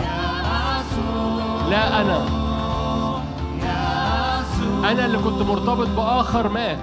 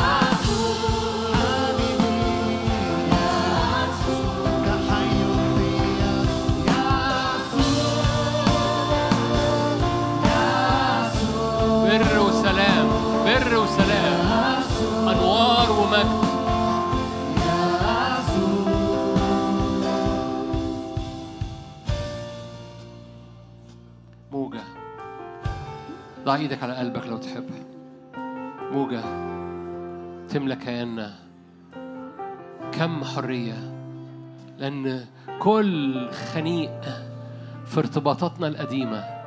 كل خنيق ناموس خنق أحمال خنقت ظروف خنقت عالم خنق خوف خنق شك خنق أنا خنقت. هللويا قد مات. هللويا. بقدم الأنا بقدم الأنا بقدم الأنا. بقدمه في المسيح بقدم الأنا. المركز اللي مالي المشهد. خلي إيدك على قلبك. اللي مالي المشهد اللي مالي عينيا اللي مالي أفكاري اللي مالي كلامي اللي مالي نفسيتي. أنا بحب الرب من كل نفسي. أنا أنا بصلي صلاتك انت فانت صليها. قولي قولي كده أنا بحب الرب من كل نفسي. فأنا فأنا مش مليانة بنفسي. أنا مش بشفق على نفسي. أنا بحب الرب من كل نفسي. أنا بحب الرب من كل فهمي. إدراك. إدراك أنا واقفة قدام مين؟ إدراك إن الملك اللي أنا واقفة قدامه ده يتسجد قدامه يعبد دموعي تنزل وفرحي ينزل ورأسي يبتدي وحريتي تبتدي لأنه اللي أنا واقفة قدامه ده هو كل حاجة هو اللي هقف قدامه للأبد هو هو. في اتون النار هو هو. في الملك في الملك في الملك في ال- في البلاط الملكي هو هو. فعناية مليانة بيه هو عناية مليانة بيه هو. هللويا. قد مت عن كل أمور تانية قد مت عن أمور تانية كلها. أنا بحب الرب من كل نفسي من كل نفسي من كل فكري من كل قدراتي من كل وقفتي من كل قلبي. أنا بحب الرب من كل نفسي. قوليها قولها قولها قولها قولها واتكلم كلمات الحب. قول له قول له أنا كل أنا كل نفسية أنا أنا بحطها على جنب لأن أنا بحبك من كل نفسي. أنت اللي تملى المشهد أنت اللي تملى المشهد أنت اللي تملى المشهد.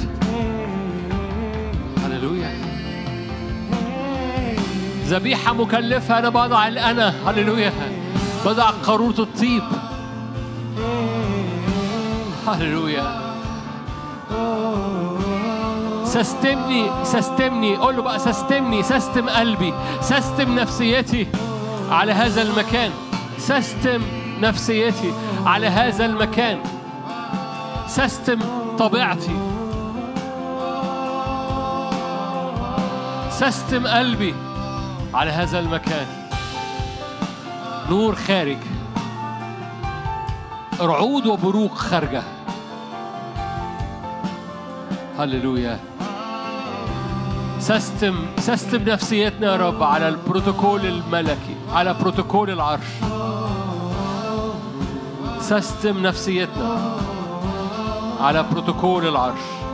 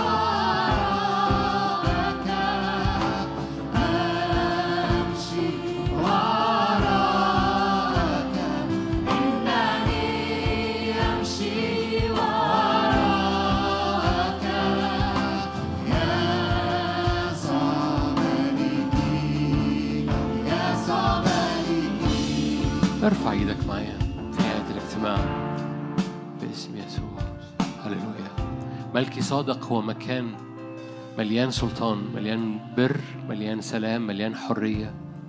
ملكي صادق هو مكان إعلان. هللويا. حسم لكل أمور معلقة. حسم لكل أمور معلقة. لأنه قد أكمل لأن it's finished. لأنه ما أحياه الآن أحياه بالإيمان في المسيح. ما أحياه الآن أحياه في الجسد لكن لا أحياه في الجسد أحياه بالإيمان. أحياه بالإيمان في المسيح يسوع. فارفع إيدك بإيمان.